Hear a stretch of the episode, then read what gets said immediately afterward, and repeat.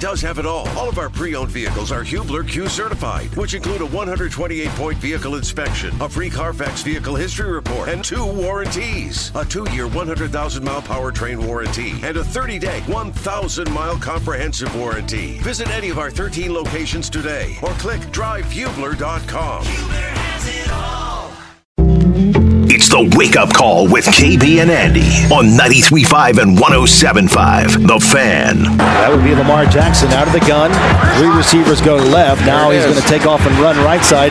Looking to pass. Now he's past the line of scrimmage. He's at the five. Sidesteps a player at the three. And then crosses the goal line for a touchdown.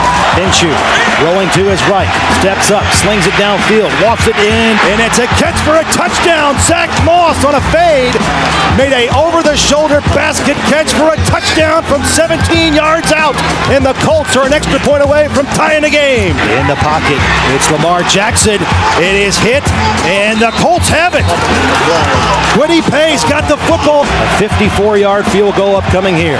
Out of the hold of Sanchez. There's the placement. The kick is on its way. It has the distance, and it is good. Jackson on a quarterback draw. He's at the 10. He's at the 5, and he's in there for a touchdown. All right, so this is a 53-yard field goal attempt by Matt Gay. He knocked down from 54 earlier out of the hold of Sanchez. Ball between the hash marks. Here's the kick. The long field goal is up, and it is good.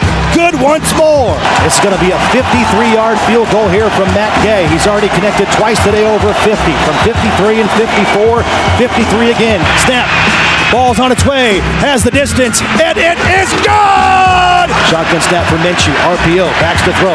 Gonna take a shot Got it. downfield for Michael Got. Pittman Jr., and he's got the ball! And his helmet came out, and he makes it with his headgear off at the 45-yard line, and Pittman wanted it more! This again is a 53-yard field goal from Matt Gay. It's between the hash marks, waiting on the long snap. There it is, placement. Kick is on its way. It has the distance. It's up, and it is good! Ball game! I-N-D-Y! I couldn't tell you what happened. Like I don't remember the snap, the hold. I kind of just like snap goes and I go and then I, I'm looking up and I see the ball. So for me, that's that's a good sign when I'm not thinking about anything. I'm just back there kicking. Can I kick it? Can I kick it? Can I kick it? How about that for a oh. Sunday? We wake up on this Monday morning. It is a reaction Monday on the wake up call. He's Kevin Bowen. He's dressed up today. Apparently, he has no voice. Mark Dykton producing today's effort. I'm Andy Sweeney, and I didn't pick this one. I picked some games this weekend, but not this one, fellas, as the Colts walk into Baltimore and get the dub. They get the roadkill, and we are going to talk about it for the next three hours here on The Fan, hanging out with you in the drivehubler.com studios. KB, a good morning and a good win for the Indianapolis Colts. Wow. Yeah, my voice was the 11th man for Notre Dame on those final two plays. You don't sound as bad as I thought you were going to sound, but you don't sound good. Uh, I feel like Tom Allen on this Monday morning. How about that from Matt Gay? How about that from Matt Taylor? Unbelievable. Uh, it's the greatest kick. I think it's the greatest regular season game kicking performance. The length of the kicks, Andy Sweeney, the The field. timeliness of Oh, the kicks, the rain, the field, everything. I mean, all four of them in the second half or overtime. You know, one at the end of regulation, one in overtime, obviously for the game winner. And did any of them not go right down the middle? Like every single one, right down the middle.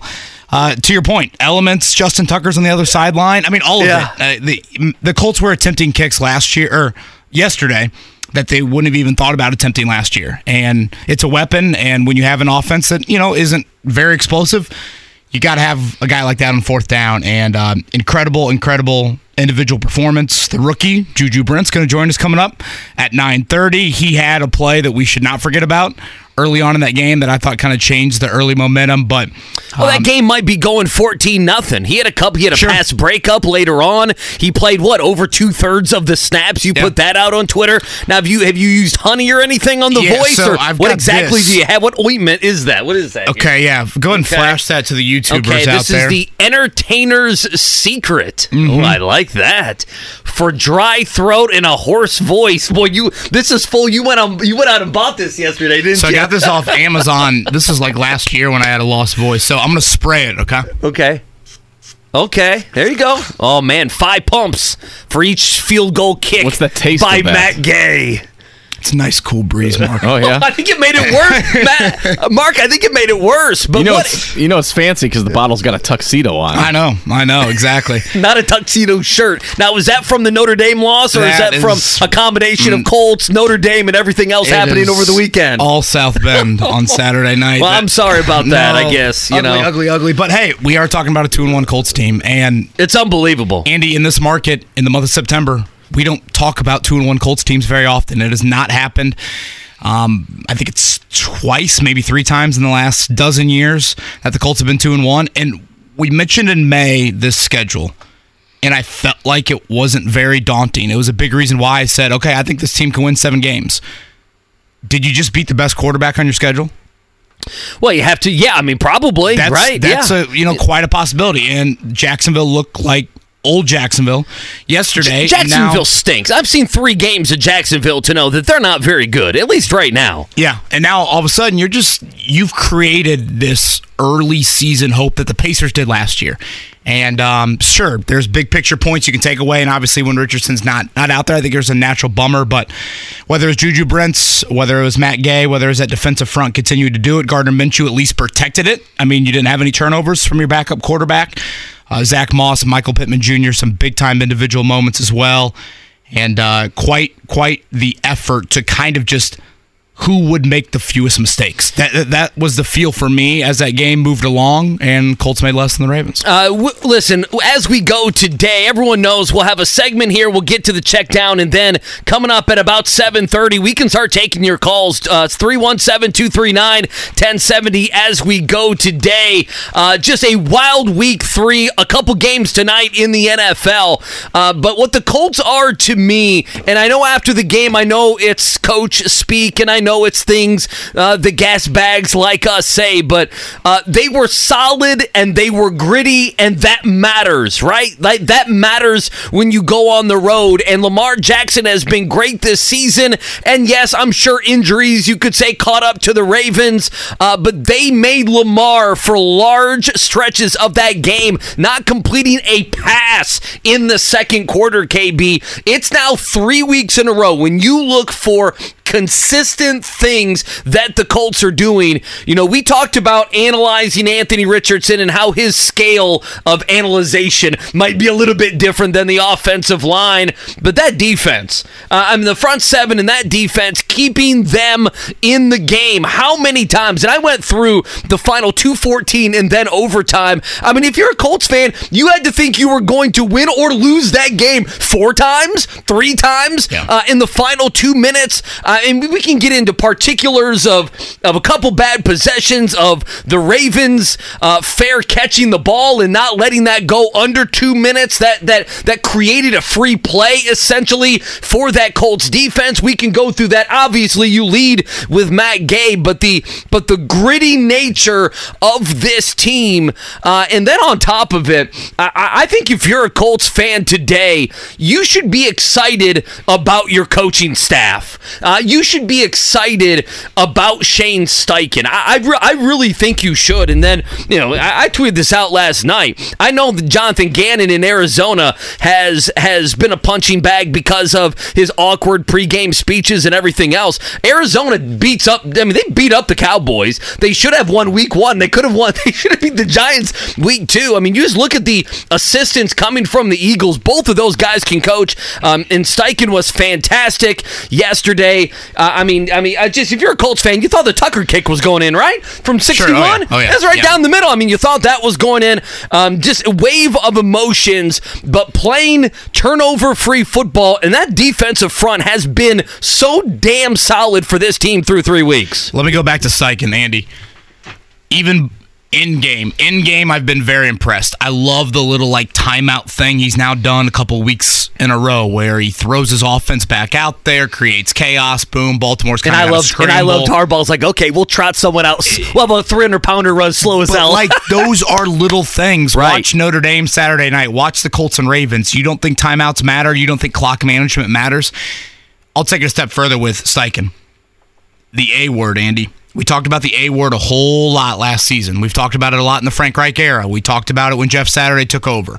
Where is the accountability on West 56th Street? I think it's been lacking in the last half dozen years or so. And whether it's an outright benching and then a mm-hmm. cutting of Deon Jackson or an outright benching that we saw yesterday of Darrell Baker Jr. Yep. He has Yep. sent an early message to his locker room of subpar play means you get splinters. You, you, are going to sit on the bench. And again, in Deon Jackson's case, he's cut. Darrell Baker Jr. goes from pretty much playing 80, 90% of the snaps to healthy scratch. And Juju Brents gets an opportunity. And how I think that rookie was the difference oh, maker Oh, it's one of the early plays. on It's one of the plays of the game. Absolutely in that game. And again, Yep. he's, he's going to join us coming up here at 9:30. So I, I, agree wholeheartedly with that sentiment of you know what Shane Steichen's done with Anthony Richardson. I think should have you feeling good, but I also think we see a coach in game doing some things that I like. They might not show up as the plays of the game, but they're just little things that I think is the right process to have. And then the accountability he sent very early in the season with benching a couple of you know guys that obviously played some big big roles. So um, I think Colts fans should certainly feel pretty good about that. And listen, I can understand uh, Colts fans. Main, hey, listen, you, you win a game, everyone can get happy. There's the small picture of winning the game, what it could mean for the season, and there's the big picture. Uh, and I know it's easy to do, and we have done it, and I have done it, and you guys are right. Uh, but Chris Ballard did go out this offseason, and he did get Matt Gay. Yep. And I remember, KB, you will not remember this, but it was after that. Uh, was it, the, it was after the first preseason game? You remember that's when we started together, and I think the first phone call we took, it was an ang- well, us together was an angry fan on why they paid Matt Gay all the money in the offseason just to see him stinking up in the preseason. Uh, and so Matt Gay goes out there. Gardner Minshew did not lose you the game, and he made plays to help win you the game. Uh, and I, I just those little things, and then the move. I mean, Moss has been fantastic as well. I mean, he's 30 he's, carries he's yesterday. doing all of the things that you know. Deon Jackson had a chance to do these things, and Zach Moss comes in and has the- a career How game. about the touchdown catch by Moss? I mean, not a third down guy at all. On a third down, he makes that play early on. Again, when there were some shaky moments, certainly early in that game. But let's go back to the Matt Gay signing. And I really did not have an issue with it at the time, with the caveat, Andy, of this can't impact Everybody else activity Right, elsewhere. right. Like it, it can't restrict you from making other moves. But at the end of the day, the Colts kicker position has not been a strength, and particularly long distance field goals. Again, they attempted field goals yesterday outdoors that they would have never thought about in recent years. And if you look at Matt Gay, the thought process there is okay, maybe in 2023, he's not making big field we'll see how the season plays out. Right now, when you're in first place in the AFC South, you could have that.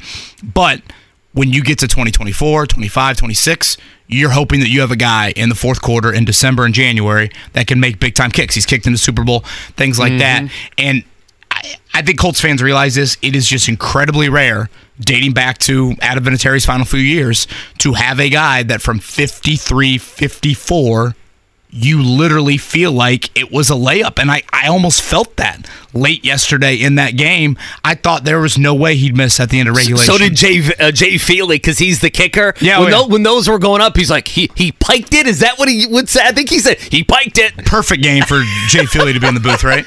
It really was. So we'll get your reaction coming up at 7:30. I want to take some calls. Uh, what did you? I mean, watching with buddies. What did you think? How many times did you think you won, lost the game with about two minutes to go? That defense, Shane Steichen, uh, Zach Moss, the big Pittman catch, the helmet comes off. He's all jacked up. I mean, just an absolute all-team effort from the Colts. 239-1070. We'll get to those here in about 15 minutes. Again- what a what a great win though. Juju Brents, the rookie from Warren Central High School, his NFL debut yesterday. He joins us coming up at nine thirty. Do we have to get to Notre Dame at some point? Yeah, I mean it was a big weekend of college football. What a great weekend of football! I mean, I mean, you know, aside from your debacle, That's how you define great. uh, uh, boy, they couldn't get uh, your boy Sam Hartman. They couldn't get the cameras off him, could they? Every every tear coming out of his eye and everything else. Ugh, I'm sorry. I'm sure Ohio State I'm sorry. appreciates the uh, 10 man effort on that final play. and, and then and then your the boy Holy Spirit was the 11th man And there, then- Mark. and then- Touchdown Jesus was lining up at defensive end there. Lou Ry- Holtz. Ryan Day calling out Lou Lou Holtz Holtz. was the defensive end. Ryan that Day snap. calling out Lou Holtz like it's a UFC match. Left my voice in South Bend. Good Monday morning to you, Kevin Bowen, Andy Sweeney, Mark Dykton. It is the wake up call and a victory Monday for the Colts. 93.5, 107.5, the fan. The morning checkdown. On 93.5 and 107.5 The Fan. All right, morning check down. Reminder Colts winners uh, yesterday. We'll talk about it all morning, 22 19. Uh, other notable ones, just quickly. I don't know if you guys want to chime in what stuck out to you in week three of the NFL, uh, but Dolphins scoring 70 points. it's, like a, it's like a 6A high school going up against a 1A high school in Indiana. I, I, I honestly thought it was a misprint. Oh my goodness. Why didn't? Because I have like three guys on fantasy on the Dolphins. Thank God. 70 points, KB. Didn't Sean Payton call out the old Broncos coaching staff? Nathaniel Hackett called it the worst coaching job in the NFL last year. Only undefeated team left in the AFC, the Miami Dolphins. Uh, let's keep an eye on that Derek Carr injury as well. The Colts host the Saints here in about a month, so we'll see if Derek Carr is available for that one. And, and the other one that I thought really stood out was just what Houston did to Jacksonville. I mean, thirty-seven to seventeen. I remember you guys laughing at me. I took Houston plus the eight and a half. I remember the Gosh, the, really? the snickering. Oh, I was Yeah. five and one. We'll talk about that later Whoa. on. My gloating because next week I'll be one and five. But the Texans 37-17. They scored in base. I mean, special teams. Jacksonville's not good. Right now, Jacksonville's not good. If the Colts if the Colts play Jacksonville this past week or next week, they would beat Jacksonville. Remember last remember remember week 1. Anthony Richardson goes out. I mean, I think they scored there with Anthony Richardson. That would have been a three point game, and the Colts would have had a chance. Now, what did you switch up to here? Hot water? Mm-hmm. Yeah. Are you going hot water? KB's voice is struggling this morning Do on a think it- reaction victory Monday. You think this is gonna do the trick? No, No. I don't think I don't think any of those things work. Don't don't you just have to like not talk, Need which some is tea not and good for you? Yeah, really fits the job description. Well, well. everyone's always like, I'm with Mark. Everyone's like, honey, and this and that. And I'm like, I don't know if I believe any of the old wives' tales. I think you just have to not talk for a period of time. Now, guess- did you with your survivor pool with your family? I remember Oh, on. Friday we were Oh, discussing boy. they were going Jaguars. Did Oh, that end boy. up sticking? I got out vetoed on that one. Uh-huh. I wanted 49ers. They went with Jags. So are you guys out now? Who gets the last laugh with that one? yeah. That'd be you, Everyone else in your Mr. No uh, Voice. Should we transition to Tom Allen? yeah. Because I sound like him. Uh, college football from Saturday. This is You should do the show. I'm uh, Andy Sweeney here. Uh, KB's out today. Tom Allen randomly in on a Victory Monday. this voice was left in South Bend. Uh, Notre Dame Ugh. loses in Ugh. one of the. I would say, in all honesty, it might be a top three. No, it, it might be the worst coaching decision I've ever seen. And Marcus Freeman's reasoning for having 10 guys on the field after the game might be worse than the actual decision, saying he didn't want to get a penalty. So let me hear me out on this, guys, all right? No, please go ahead. So 10 guys from one yard out is better than 11 guys from a half yard out? From an inch out, yeah. listen, listen. I, Spin zone. I want to be mad at Andy's cackling, but I just Sorry, can't be mad at it. no, I mean, listen. I picked Notre Dame to win the game. I, I had it nailed. I was good to go. I was plus three. Got the outright win, money line. Everyone's good. Everyone's great, and then they're not. That drive, they gave up a fourth and seven, a third and 19, and then obviously the 10 men on the field. And I mean, this is now the bummer of college football for a Notre Dame fan. Now the margin for error is gone, and you felt like you played, I would say, better than Ohio State in that game, in my opinion. And, uh, Yet here you're at. So, uh, yeah, Irish lose. Purdue gets walloped at home by Wisconsin, and Indiana survived. I guess Survived against the Heckers. Yeah, if you want to, if you want to call it survival, I, yeah. I mean, that's rough, man. 32 yard field goal missed, right, by Akron to end regulation. I, I mean, that's just that's just. And again, Akron had lost what thirty-five to three to Kentucky. you see Tom Allen snapping in the post game locker room. I couldn't believe that. I watched Does that. he have a Glee Club meeting this morning, or uh, is he in Straight No Chaser for the Christmas show coming up? Here comes treble. What were some of what were some of the Andy Bernard in the office? That's what he made me think of. Here comes treble. For those that haven't seen this Tom Allen video, go back and watch it and look at the reaction of number two for Indiana. He's right in front of him. It's one of the funniest things you will ever see. We may need to find that for the nine o'clock hour and see if it translates on radio. But you do need to you do need to see it though. Unbelievable. Let's translate to something happier. Hey, Kev, talk baseball. And the damn Reds. All right, so here's where we are in baseball. We're just piling piling on KB this morning. It is what it is.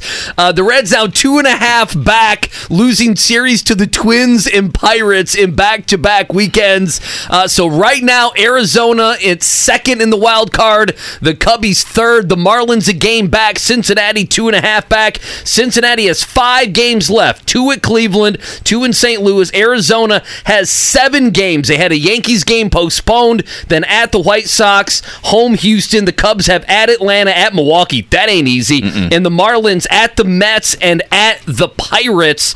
So the Marlins the easiest schedule. The Reds not too bad, but the Reds two and a half back. A disastrous weekend. I mean, at least they won yesterday. That- Otherwise, they'd be out. They just clearly be out of it if they lost yesterday. That Saturday night game where they blew a Up 9 nine, game was unbelievable.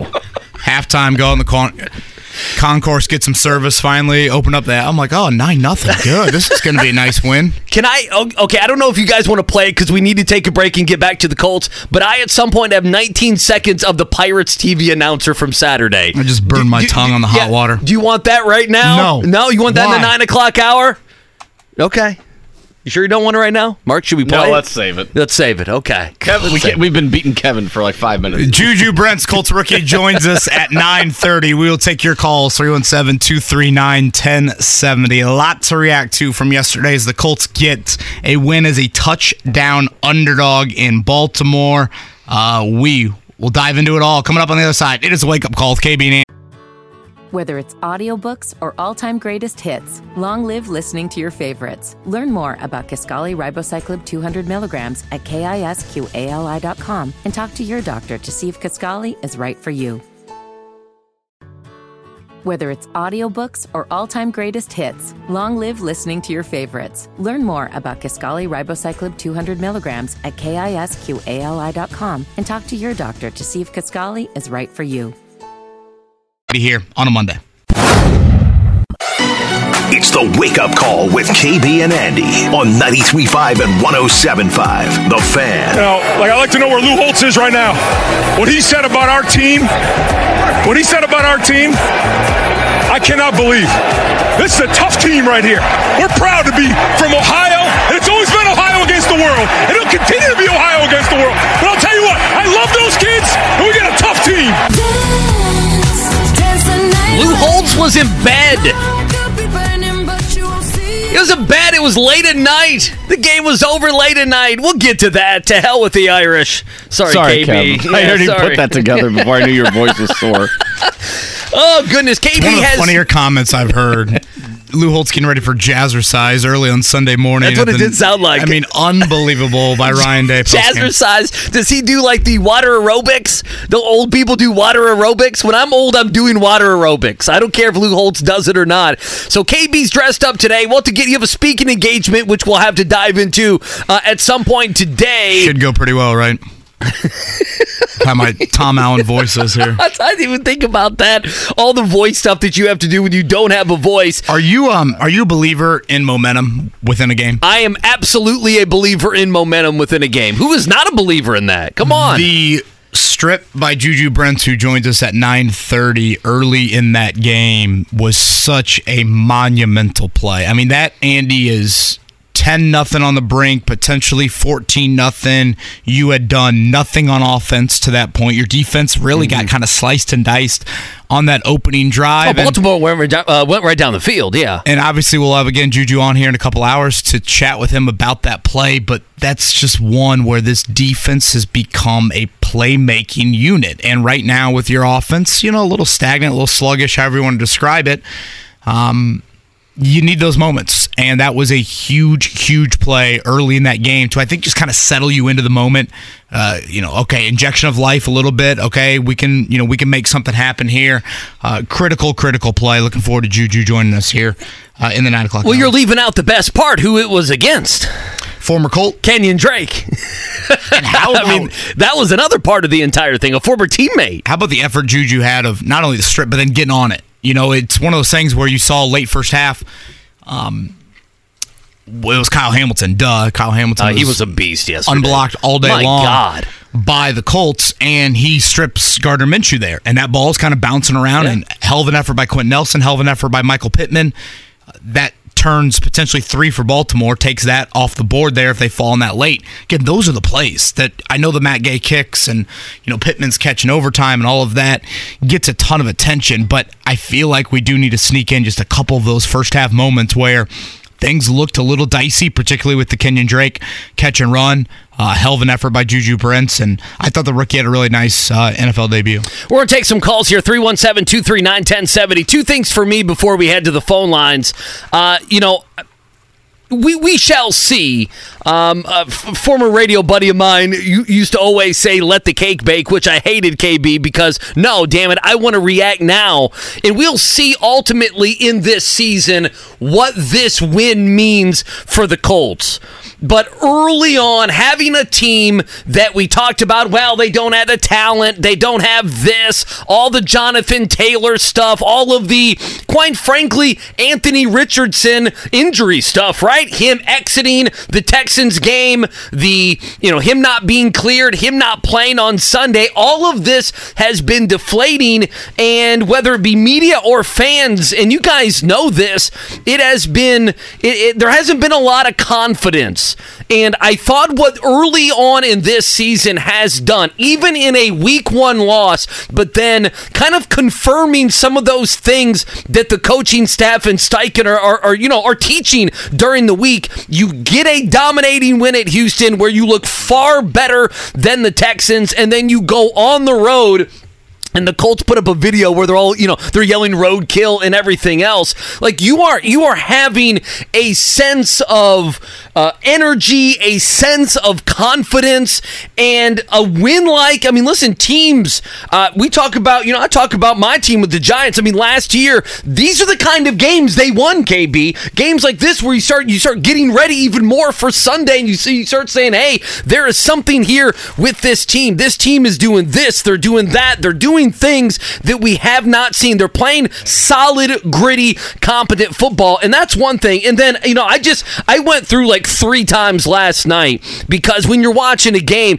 it's very difficult to kind of chart things, right? You're in the emotion of the game. Uh, you know, things are happening so fast, but I mean, like I just Indy's down by three with 2.14 to go. And that's the, or I mean, we don't even, the lead today is Minshew pulling the Orlovsky if they lose that game.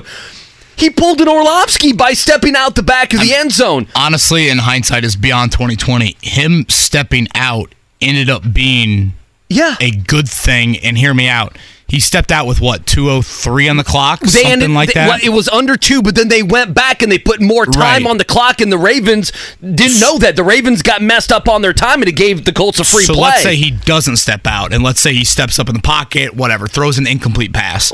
Well, now that's 159. So the two minute warning has just happened, and you don't get that extra time. I, know it sounds weird. I'm not, and I don't want to sound like I'm giving Minshew credit for stepping out of the end zone. he knew here. what he was doing by stepping out the back. Right, but that was a huge. But, huge but I mean, we went 36 minutes here, and we haven't mentioned that. And if they lose the game, you're thinking, oh, I mean, Minshew, he's supposed to be this, you know, this great backup quarterback. He's pulling or- an Orlovsky. and But- Isaiah McKenzie just a horrific non-field of that punt to put your offense. But, back but even though with two minutes to go and, and they make that gaffe through the Ravens, if if you're a fan, it's like, okay, well, we're not going to be able to call all these timeouts and we're down three. Like at that point, 203 to go. I mean, you can't think you're going to win. Then then you tie the game, KB, okay? And there's 57 seconds left, right? I mean, I mean, you you've seen this. How many times have you seen Baltimore do this? To get close enough for Justin Tucker to hit some bomb field goal and you lose the game and you're sitting here saying, Well, I mean, you've seen this script how many times with Justin Tucker Lamar Jackson, Jim Harbaugh, uh, and did I say Jim Harbaugh and everybody else. So, I mean, that like to me, that's time number two. Then you get to overtime, you go three and out, and they return the ball to midfield.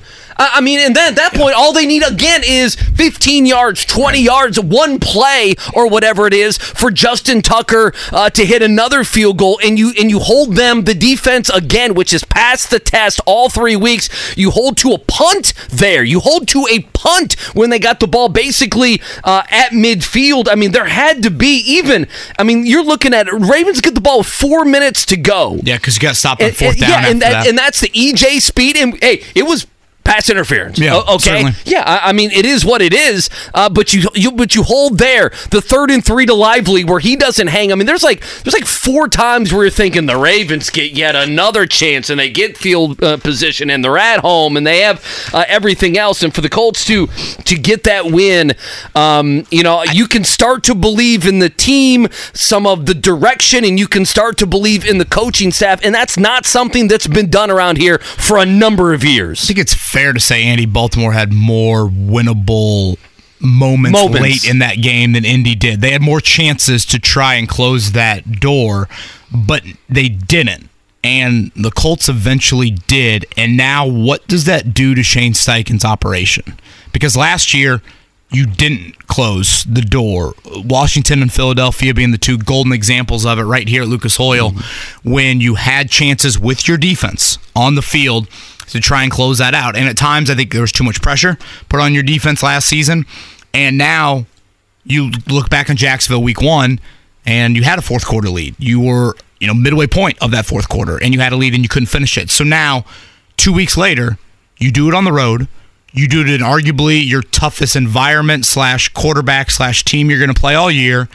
And did you catch breaks? Certainly. No one is going to d- deny that, or they'd be beyond naive to deny that. But you now, for six days, bask in the glory of winning. And how does your psyche change? Of like, oh, wait, we made enough plays in the fourth quarter. We didn't make the catastrophic mistake in the fourth quarter like Baltimore did. And obviously, overtime falls into that. So that's where I'm kind of curious now, Andy, is like, wait, we're the only two and one team It's confirmation. in the AFC South. And like, it, it- it's Shane Steichen's show. And so now, how do you react to all of that? I, I don't think I sit here and think, oh man, you know, that's a 10 or 11 win football team. My expectations have changed wholeheartedly. But through 12 quarters, the Colts deserve to be two and one. They have played good enough football that they deserve to be two and one. And now, how they react to feeling that moment, showing that they can make enough plays in the fourth quarter and overtime, uh, that is not something we saw last Well, year. and the realization is smacking you in the face that the AFC South is winnable. I mean, the Titans, Yeah. they went on the God road. bless They it. yeah, they went on the road and got absolutely annihilated. I mean, Ryan Tannehill is washed. The you know, the Jacksonville Jaguars, yeah, I know they beat you week 1 and I've talked and yelled and screamed about that game, but Jacksonville the last 2 weeks has been bad. I mean, we're talking home games, bad home games. I mean, they were smacked around uh, by the Texans, and if you're the Colts, you've already smacked around the Texans with Gardner Minshew, you know, playing what basically what uh, three fourths the game uh, a couple weeks ago. So uh, it is it is season changing what we saw in Baltimore on Sunday. Let's head to the phone lines 239-1070. It's a wake up call here on the fan. Let's lead things off with Luke on this Victory Monday. Luke, what's up? First, I want to say it's the world against the horse. It's always been the world against the horse. Um, but I wanted to bring up the fact that, you know, two questions, 1A, 1B. With Zach Moss performing, Ekeler hurt, Barkley hurt, Chubb hurt, Josh Jacobs underperforming, what leverage does Jonathan Taylor even have at this point with anyone around the league? And then, do the Colts really need him back? Well, the Colts. So I'm curious on your guys' Yeah, yeah, I mean, listen, uh, Luke, appreciate it. Yeah, the Colts, you want him back. I mean, that, that, there's no doubt about that. But remember, I was laughing at all the Miami stuff. Did you see their running backs yesterday? was it a Kane? Is that his name? And then Mostert again. Four touchdowns, right? Kevin had him on his fantasy bench in our league. Oh, oh, But hey, I've got him on my team. That's all that matters That's at some point, baby. We're gonna put him in the lineup. Um, I, I can't go there with Luke. uh, You know, and there's no way. F- Get Jonathan it Taylor sounds back. like I'm discrediting Zach Moss. Like major hat tip to Zach Moss. He had 30 carries yesterday. Andy before yesterday, one game in his career, over 18 carries. But I had a career day. You know, a, a four year sample size of Jonathan Taylor is going to dwarf. You know, a two game sample size of Zach Moss. And I think of both those runs that Moss got to the outside on, I thought to myself, boy, if that's Taylor, that's another 15 or 20 on top of that run. So Zach Moss doing a great job. You know, does it hurt leverage? I, I I guess.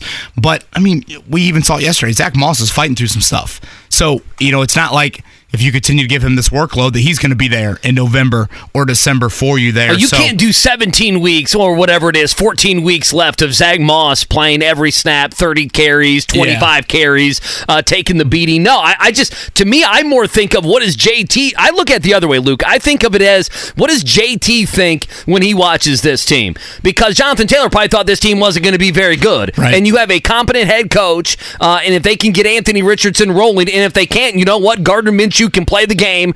Uh, to me, it's what's Jonathan Taylor thinking when he looks around the NFL and all these teams that were supposed to need him. They don't. I mean, we mentioned the Bears before the season. You think they're going to go right now with with the debacle that's in Chicago and go get a running back? I mean, that ain't going to happen. Right now, the Chicago Bears are trash. Stephen A. smartest comment ever, maybe. Um, two things on Moss, Andy. One, I thought he had a couple of big runs there late, fourth quarter overtime, to where Baltimore's defense is really banged up and they struggle tackling him initially. And then let's go back to the touchdown catch. That was such, I mean, over the shoulder basket catch is how Matt Taylor described it, and we played that earlier. Um, I mean, that's a third down early in the game where seven versus three there ends up being a huge, huge difference. And that's not what Moss is known for either. Gardner Minshew gave him a chance, delivered a really nice ball. Moss makes a great play. So, major acknowledgement for what Zach Moss is doing. But, you know, again, Jonathan Taylor, for an offense that I think is still void of consistent playmaking, you would welcome that back with open arms. Between Buffalo and Indianapolis last season, uh, and that's 13 games in totality. Zach Moss had 11 catches. He already has six this season, and he missed he missed week one. Uh, so he is trending up into like the 30s, which would be a big time. His career high catches is 23. That's back in 2021. Yeah, and again, Trey Sermon did spell Moss much more than we saw anybody do in week two there. Um, he had a big drop, by the way. Yeah, Sermon had that big Yeah, third he had a down big drop, drop. when they were doing the screen. How about the catch by Pittman? To me, Pittman's catch in overtime. It's the best play we've seen him make as a pro. When you good of a catch as you in have, yeah. time, overtime, and his physicality. This is why I've always been a big Pittman guy, Andy. I've said it a million times. There's no USC pretty boy with his playing style. His ability to mix it up as a blocker, I don't think should be taken for granted. His effort is always through the roof. Brought it up earlier. That fumble, the crazy kind of fumble sequence late first half where Nelson all of a sudden punches it out and then it's on the ground. Pittman's the guy that gets on that fumble there that saves you three points. Um, and he's able to do some stuff after the catch. He's been obviously your easily your most consistent wideout. Although Josh Downs did have a big game yesterday, so I thought individually on a day that it was not a banner day for your offense, but it wasn't expected to be. Baltimore's been very stingy at home. Individually, Moss and Pittman, some really, really important moments. Here's Steichen yesterday post game on Zach Moss. It was incredible. Obviously, he popped the big one there at the end too, where he cut it back to get us in range there, and then he had one on our sideline where there was about two or three guys around him, where it looked like a minus yardage play, and then he slipped through those guys. Um, again, I, I just keep saying the word resiliency because that's what the, all those guys had today. They just kept fighting, scratching, and clawing. Can I go back to Matt Gay? You can do whatever you want. Matt Gay, he, listen, we're talking kickers today. I got So, no problem with it. NFL record, obviously 53, 53, 53, and 54. That is in one game. So I thought to myself, Andy, sitting there after the game, I'm like, man, when is the last time the Colts made that many field goals of distance? If you just add up all the games, like obviously it hasn't happened in a single game. Matt Right. Just set an NFL record, so you have to go back. The last time the Colts made four field goals of at least 53 yards, if you added up all of the games, you've got to go back to December 2018. Andrew Luck was your quarterback. Oh, my goodness. Some 60 Okay. some games, whether it was Chase McLaughlin, whether it was Hot Rod, whether it was Vinatieri. to have kickers, plural, add up to having four kicks of more than 53 yards. And we're talking outdoors by Matt Gay yesterday. We're talking clearly some weather involved and time and time. This is not a dude, Andy, making a 57 yarder in a 17 point game. That game yesterday was never more than one score either way. Never. So in a one possession game, in the second half, third quarter he makes one, fourth quarter he makes one, into regulation he makes one, and then overtime. Like it's not just the four kicks from at least 53. It's the outdoors. It's the timeliness of the kicks in a one score game. And I'd love to ask Matt Gay this question. I believe he's going to be on JMV, by the way, coming up at some point this week. Doesn't the game against Justin Tucker mean more for him? Oh Like, yeah, I mean, as it a, has to. as a kicker. I mean, uh, Yeah, that's, that's Justin Tucker. Yeah, he's Justin Tucker- lionized as the best kicker in the league. Yeah, sure. And, and so I would think that means something. Oh yeah, and, and, and, Tucker well. had a chance to win the game too. Right, and- I, I know it's a 61 yarder. Listen, but that's also the script that you know the, the the the Ravens have used so much. Now the only thing, the only anti Matt Gay thing I'm going to say is this. He's way he's far too humble after the game. He's like, "Well, the hold was perfect and the snap was perfect." Like, no, like you're the dude. Like Baskin, You like Baskin- cocky kickers? Oh, absolutely, hundred percent. He was he was. You know, the Colts put out after the game. You know, everyone's like, "He's the goat." You know, all the players around him like, "You know, this guy won the game." He's like, he's like, "No, the the hold was great and the the snap was great and the execution and the protection." And I, uh, you know, then he brought you know the Lord into it. I'm like, "No, uh, get everyone out of the way. This is about you being a badass and kicking all these field goals to beat Justin Tucker and Lamar Jackson." Uh, Alex wanted to bring up the Michael Pittman play against San Francisco from a couple years ago. I think that's up there, but uh, I could have sworn he got his helmet knocked off yesterday on that catch. Oh, he did. I'm going to go Baltimore, just above that. Um, Mark, should we go to Graham? Yeah, sure. What's up, Graham? Good morning, Andy, Mark, and Kevin. Um, how are you guys doing today? Good, Graham. We're great. What's How are you? Uh, I, I just, I'm glad you guys are talking about it because all of the folks that said, why are we paying a kicker this much money? This is exactly why. Because I, I can't tell you how many uh, situations where I had no faith in the kicking game, no faith in Hot Rod when we had this situation. Hot Rod's not making those kicks from 50 yards, let alone in the rain and really inclement weather. Graham, he's not making them. You're not attempting them. Like, like you don't even have The play calling's You different. don't. Yeah, you don't have the faith to even trot that kicker out there. And I'll echo what I said earlier about Matt Gay, Andy, because this dates back to March when the signing happened. It was obviously eye popping because it was like, man, Chase McLaughlin just had a nice end of the year, and is that an absolute must? And again, my thinking was, okay, I'm good with it as long as it doesn't hinder your other free agency impact. Like I don't want you to see get to the goal line with a wideout and one million is the debate on whether you sign that wideout or not. And then all of a sudden you're like, well, we gave Matt Gay all that money and we can't give that wideout that much money. But you took a position that has been a question and I think you've strengthened it and you've added something to your football team you didn't have. And what is that? It's a long distance kick. And it was a four year deal for Gay as well. So I remember back in March kind of saying to people, let's not think of it in the short sighted view of 2023. What you're thinking here is this type of kicker does not hit the open market very often. And down the road, we would hope to have a team that you want an elite kicker attempting December, January playoff type kicks for. And that's the hope. And, you know, who knows? Maybe it'll happen this year, but certainly he's going to be on your football team for the next three years. And he, he's got this distance element that is a huge weapon. Looking at the schedule, November 5th at Carolina, December 3rd at Tennessee, uh, and December 10th, Cincinnati would be the next three games that he has to deal with weather, right? Those are going to be the only three games he'll have to deal with weather that, you know, might About mimic. Frankfurt, Germany? well, I forgot about that. Yeah, what it- what is it? That's a good point. What is it? Sunday, November 12th. What is it? Mark, uh, what was our caller? what does it look like? Didn't they say that Frankfurt's like the Germany of Foxborough? Uh huh. Yeah. Or what, what was it? It was like yeah, what was it, weather-wise. Calgary or somebody? They like It's nice weather there. It's like us. They're 78 degrees and sunny right now in Frankfurt. How about that? Good with that. There's no way, and, I hope this, and we'll continue to take your calls 317 239 1070. Again, Juju Brents join us at 930. No one is thinking that you you continue to roll with Minshew, right?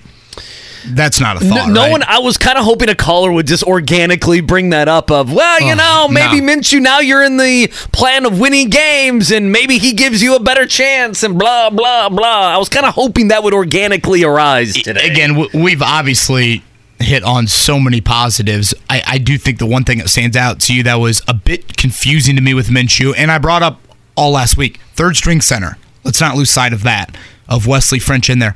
The misidentification of Kyle Hamilton over and over. I mean, all over game. and Yeah. over again. the entire game. And then all of a sudden, Andy, it was one thing to misidentify or to know maybe he's coming free. Okay, like we don't have enough to block that guy. He's coming free. Minshew has 25 career starts. Either you hot read the hell out of that and you mm-hmm. know you got to get rid of it, or just general pocket awareness. It was a miracle Minshew didn't get knocked out of the game with some of those hits. He was limping off the field a couple times. Yeah. from Kyle Hamilton. So that's something that again, you're always going to look at the good and the bad from every game, win or lose. That was one where I'm like, man, from identification standpoint, a I expect a little bit more from Minshew, but then once the ball snap, just have some general awareness to say, oh yeah, that guy's coming. I just got to get rid of it and not take a massive hit. Matthew, one more before we get to the top of the hour here. Matthew, fire away, buddy. Hey, good morning, guys. What's up, Matthew? So, so, Kevin, I couldn't help but notice little Max Bowen not only correctly picked the Colts to Yep, win. yes, he but I did. believe he, I believe he knocked that little helmet down, a little omen to that helmetless catch, maybe. Ah, Matthew, look at you. You are onto something on this Monday morning. How about Max Bowen and Andy Sweeney? We have not brought this up. I saw it. Mo Alie-Cox. Well, I was going to get to that at eight o'clock. Yeah, which I love. We'll get to Mo Alie Thank you, Matthew, for the call. Yes. For those that I love it. have I missed love it, Max Bowen is picking games He's each what, two- week. he's what, two and one? He is two and one right now. And Andy Sweeney, go. if you have put a ten dollar bet on all three of Max Bowen's picks,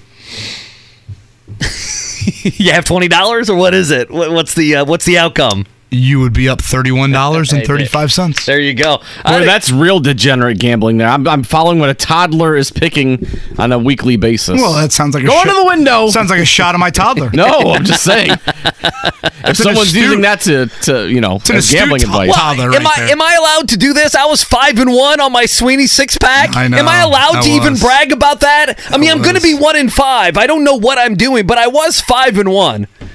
Now, did those involve those? Damn just- Illinois, 15 and a half. I was gonna say. Yeah, that's the I knew one. you had one. One. No, that's the loser.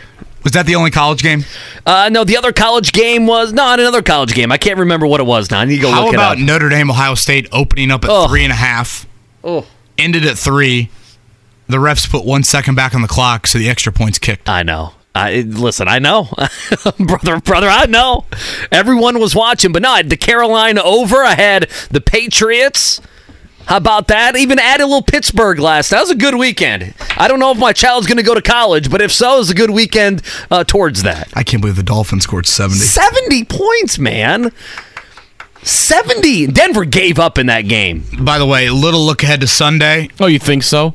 You think they gave up? They gave up. Rams at Bengals tonight, and then they come Oh, to. Lucas Oil next week. Is that a schedule win for the Colts? Uh, yeah, what do you think? Absolutely, it is. Do you believe in schedule wins? Eh, Short week, Maybe- we- maybe West not as Coast much. Teams in Cincinnati, and then they play in Indy. I don't believe in the West Coast thing because they get on a plane and it's another hour in the air. That I don't believe in, but the quick turnaround, losing a day, I do believe in. For injuries, and, you know, if there's a big injury tonight, it'd be one less day to get ready if it's an ankle, concussion, everything else.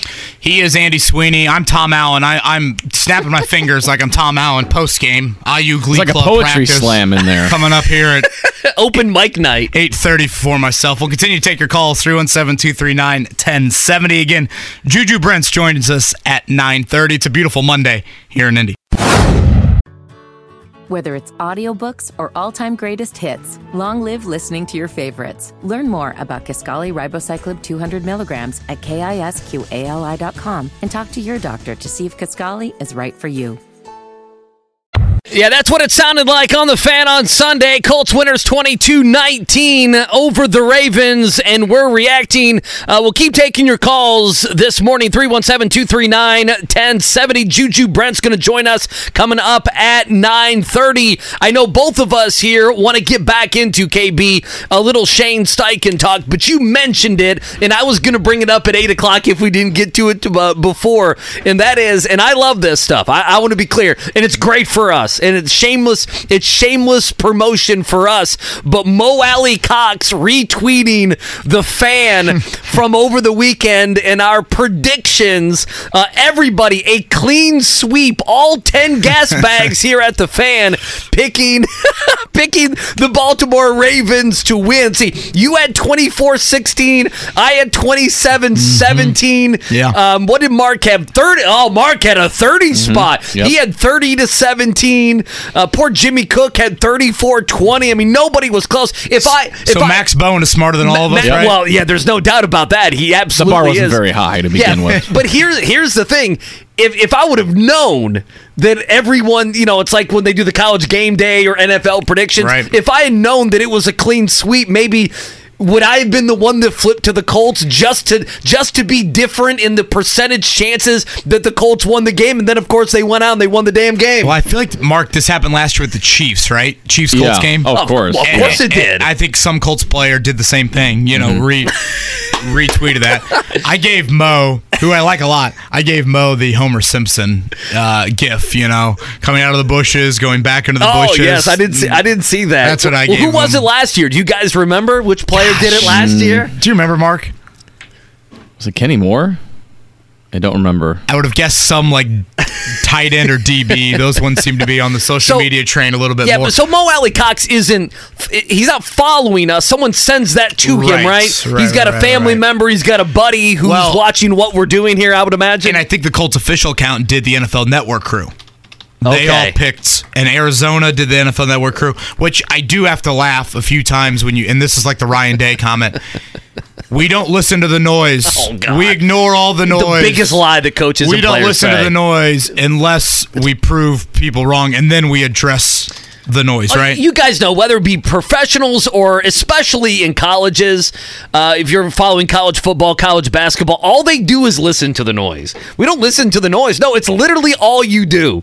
Literally. no, it, it really is. Enough where Mo Alie-Cox is posting Jimmy Cook's pick of 30-17 or whatever it was. To be fair, I mean, 16. Anthony Richardson's out. You're going to Baltimore. The the Oh, it's like elements are not very Yeah. kind. You don't know what you're getting. They changed our You're, mind. you're That's getting, fine. You're I'll wear getting- it. You're getting grit. That's what you're getting. I'll wear it. I don't care. brought this up a little bit earlier, and Andy it was one of the five things I wrote about after the win. And I don't know if it directly relates to the 60 minutes of football, but the guy that is the new man inside that building this year, Shane Steichen. And I think a question we had about Steichen when he took the job is all right, we know the quarterback background. That speaks for itself. They're going to make a quarterback selection, number four overall. That's going to be his biggest calling card. But the Colts' issues last season were more than just a quarterback. And how would Shane Steichen react to, for the first time in his career, being a head football coach? And some people were asking, is he more Frank Reich? Is he more Nick Sirianni? Who is he? He's more Sirianni with the emotion. I think you see it on the sideline. Um, but I think from a communication standpoint, guys gravitate towards the direct, concise communicator. When he talks, he sounds smart. He doesn't talk very long, but you feel confidence jolt, I think, when you hear him in front of media sessions. I would think that would be even more apparent behind closed doors. But it's the accountability, Andy. And Deon Jackson starts the year as a running back. It's one of the worst games you'll ever see. Benched in week two, doesn't play a single offensive snap, gets cut on Saturday. Darrell Baker Jr. has a poor game in Houston. I didn't. I was not one last week, Andy, that thought he should be outright benched. You know, I thought, okay, it's one game. He's an undrafted guy from last year. You know, Juju Brents has missed all this time. No, we talked Juju Brents playing a little bit more. That that's how we talked about it. We didn't talk about a benching to Baker. No, I thought, okay, maybe Juju dresses this week and then maybe the Rams game or something else. What do they do? They just flat out bench Darrell Baker Jr. I mean, he goes from a starter in your nickel package to a healthy scratch on yesterday. This these are little accountability moments your locker room is going to notice full well. They're going to see it, they're going to feel it, and you don't necessarily have to say it with your words. Your actions are speaking enough in that if you have subpar performances, there will be consequences. Now, to be fair, Deon Jackson's an undrafted kid. Darrell Baker Jr. is an undrafted guy. This isn't Braden Smith having four false start penalties in a game and you're just benching him. So it's not whatever. You aren't, you know, benching these high profile stars, but you're benching guys that have starting roles. And it's, I would say, a breath of fresh air. And it's a little bit more public accountability than we've seen in years past here. And whether it's the in game management, Andy, of what I love him sprinkling in a couple, hey, you better take a timeout. We might run a play here. It's what he's done with Richardson early on. I think there are a lot of reasons Colts fans should have optimism about Shane Steichen as their head football coach. I, think if you were to rate right now, given that Anthony Richardson left the Texans game, did not play. Now, they said during the broadcast he did not clear protocol, right? So he begins this week still uncleared. That's what they said, at least as of Sunday morning. Right. Well, there are five steps to it, so he didn't clear all five. He didn't, yeah, he didn't clear all he five. could have cleared some of the but we think steps. we think he'll be back. But the point is, and you know, you harped on it, I harped on it. This entire season was about Anthony Richardson, right? Right. And so you haven't got that if you're a Colts fan. Yeah, That, that, I and mean- that's the biggest bummer Yeah, from well, that- that's the biggest bummer. But you know, we're not sitting here talking about AR. My point is that through all of this. The number one thing, if you're a Colts fan today and you wake up on this victorious Monday on the fan, is the coaching staff, is Shane Steichen. They are organized, they are prepared, and they, they are taking uh, players that not a lot of people know, right? I mean, let's just be honest. They're not taking a group of superstars and they're they're getting the most out of them. Don't you feel that way? A guy like Zach Moss, you're getting the most out of Zach Moss. You're getting the most out of Gardner Minshew. And I think that is something that not all coaching staffs do. He kept Gus Bradley. How's that defense playing this year? Uh, he didn't have to keep him. He could have went somewhere else. There's nine million defensive coordinators. He could have brought someone from Philly. He could have brought someone else who uh, who he who he had a great relationship with. Uh, but them being prepared, him being an excellent play caller, them being you know uh, you know coaching wise ahead of the curve. Not not you know you go into some of these matchups. I'm not feeling like the Colts are just so undermanned uh, at the at the coaching spot, and it's because he's not the you know the Dan Campbell rah rah. He's not the he's not going to give you a quote. He's never going to. I mean, is he going to say anything this season? We're like, damn, I can't believe Steichen said that. I mean, he hasn't thus far. No preseason, the first three weeks of the of the year. You saw some of the emotion uh, after the game, and I I think his message, and it's clear they're two and one. They win at Baltimore on Sunday is resonating, and now you have you have this capsule uh, of of an organized team of a team now that has seen a couple wins of them saying, okay, this guy. You know, players know when a guy knows what he's doing, right? The, the players say, okay, this guy gets it. He knows what he's doing. But if I'm a Colts fan today, given that you've went you know the first uh, or the last two weeks basically without Anthony Richardson. To me, I am as excited about Steichen and the staff as like to me that's number one on my list of things that like get me ready. That hey, we go win this game. We can be three and one. We can be right there at the end in the AFC South. Why not? And again, Andy, mixture of accountability and then the in-game management. And that was a question that I had because he is calling plays and he's the head football coach. That is a lot on your plate on Sunday afternoons. And a reason why I think the Ravens have had a very impressive run under John Harbaugh. Why the Steelers have had such a consistent run under Mike Tomlin. Obviously, the Patriots with Belichick. All three of those guys, Andy, they are the CEO on game day. They don't delegate, have right. any game day play calling responsibilities. But yet, when those moments arise on game days where you have to make the split second moves, any side of the ball, more often than not, those three teams have made them over the last decade, 15 years. Well, what did you see yesterday? You saw the play caller head coach outmanage the manager in Harbaugh. You know, it, it, it's little things but they can be pivotal moments of, hey, you got to take a timeout right now because I'm running my offense back out there. It's little threats like that to where the Colts win a little bit there. And then what happens late in the game? Baltimore gets a golden chance off the safety to kick the ball deep like Rigo did. If Zay Flowers runs around for three seconds and falls down, all he has to do. The game isn't over, but there is a very difficult chance the Colts drive 50 yards with a minute to go and no timeouts and get into field goal range. I don't know if the Colts offense had that in them. If you tackle them in bounds a couple times, the game's probably over. And in that moment, Harbaugh and that Baltimore staff lost track of time being put back on the clock. So when the onside kick, which ended up being a you know an actual punt by Rigo, when it was actually kicked, there was 2:03 left on the clock. They take a fair catch, and that's 40 seconds. The Colts get back. It, it's those little moments that there's just so much of that in the NFL. I know it sounds really like coaching nerdy, but that's the stuff that separates you from going, you know, nine and eight to six and ten. You know, things like that over the course of a season. So.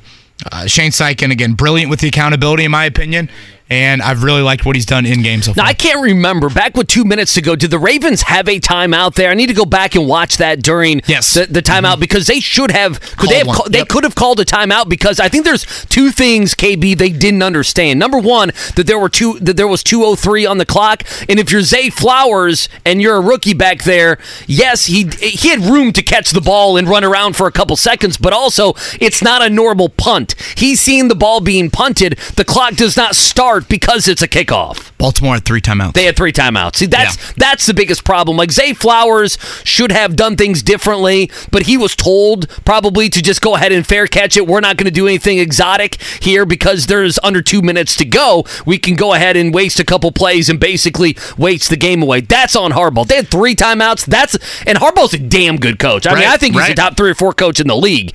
But no, Steichen was better yesterday. And there's there's I would say there's three to four games all season long, Andy. That's like yesterday. Which t- teams are wilting down the stretch? M- mistakes galore, stepping out of the end zone, dumb penalties, um, you know, fielding a punt when you shouldn't field it, a fair catch on that, um, you know, on that onside punt.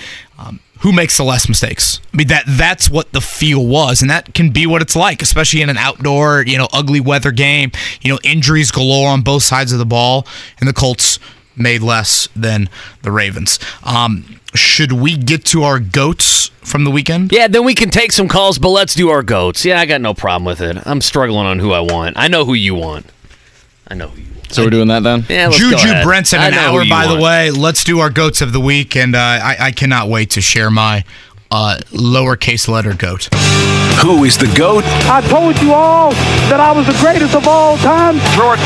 Here's Michael at the foul line. A shot on Ehlo. Good! That's what I'm talking about!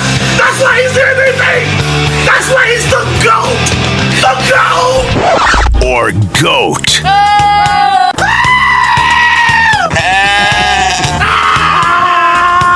This guy sucks.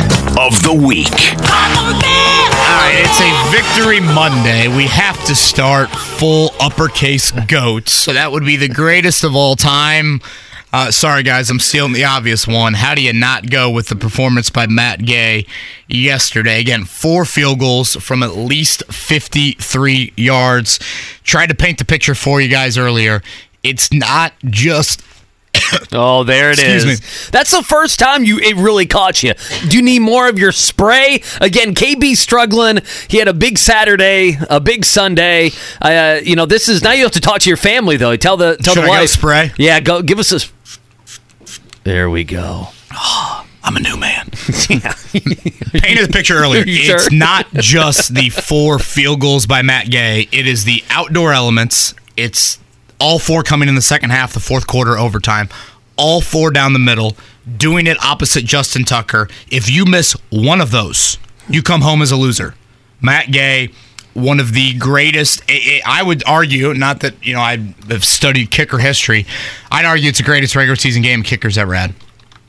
You took the easy one, Mark. Do you want to go next? I know who mine is. I Sure. even got sound to accompany mine. Uh, mine would be the Miami Dolphins offense. My God. My God. 70 points. I've never seen 70 points in an NFL game in my life. Over 700 yards of offense. Tua's slinging it all over the field. Sean Payton looks lost and confused and wishes he was back in the uh, broadcast booth. Mike McDaniel looking like the early coach of the year so far. He is outstanding. Miami Dolphins hanging 70 on the Denver Broncos. That is my goat of the week. You know McDaniel, I've like and a- Jaylen Waddle didn't even play. He didn't even, yeah, yeah. Well, the top, you know, what, 10, 10 12 wide receivers in the entire NFL. Ah, it's okay. You take a week off. Take Guys, a, take this a is the week off. NFL. 70. Dude, it makes absolutely no sense. It makes, and, and then, you know, Tua was out of the game. What was it, mid third quarter? Well, and they scored. They were in like they had like sixty points, and there's still nine minutes left in the fourth. I'm like, we might see an all-time record here. He, he could have kicked a field goal there Yeah. late. He could Mhm. have to go Yeah. to go Yeah. for that for that record. He was a ball boy, by the way, for the Broncos back in the day. So everyone's like, "You got beat by your ball boy? what the hell?" Uh, okay, my go to the week. Do you- does anyone in this room? He is the most uh, anonymous coach in the country. Do you know who Dan Lanning is? Does anyone know who Dan Lanning is? just kicked Deion's ass. Yes, right? he is the he is the Oregon coach. ESPN put a little bit of his pump up speech. Here's what it sounded like before his team in Oregon annihilated Dion. Rooted in substance, not flash. Rooted in substance. Today, we talk with our pads. You talk with your helmet, right? Every moment. The Cinderella story is over, man. Right? They're fighting for clicks. We're fighting for wins. Now, there's a difference, right? There's a difference, right? This game ain't going to be played in Hollywood. It's going to be played on the grass, right? It's going to be played on the grass. Let's go. Figured you would like that. That Not was played great. in Hollywood.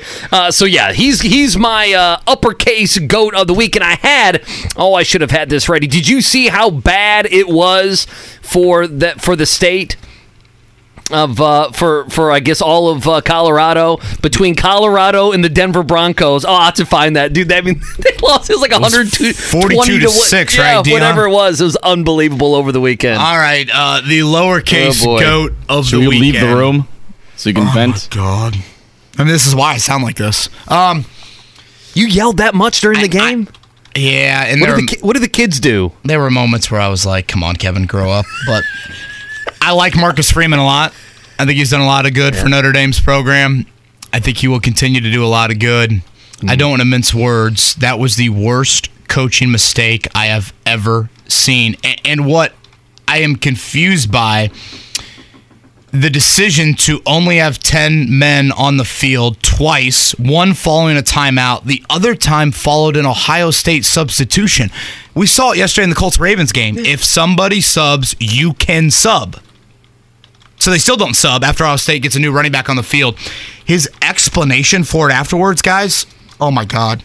Yeah, I saw it. Not good. That might have been worse than the actual decision saying he didn't want to get a penalty by substituting a guy like whatever I don't know maybe somebody would have jumped off sides on purpose to institute a stoppage of play and then you run that 11th guy out there so you're telling me you would rather have 10 dudes defending one yard than 11 dudes defending 18 inches not to mention the 11th dude Andy it's not a DB it's a defensive it's a lineman. 250 pound defensive end Yeah, I, I just you're inside the one. It's it, the ball's at And the one he's yard a line. Defensive-minded head coach. I know. Your defensive coordinator Al Golden just coached in the Super Bowl. Your defensive line coach Al Washington, former Ohio State assistant, is on the sidelines right there.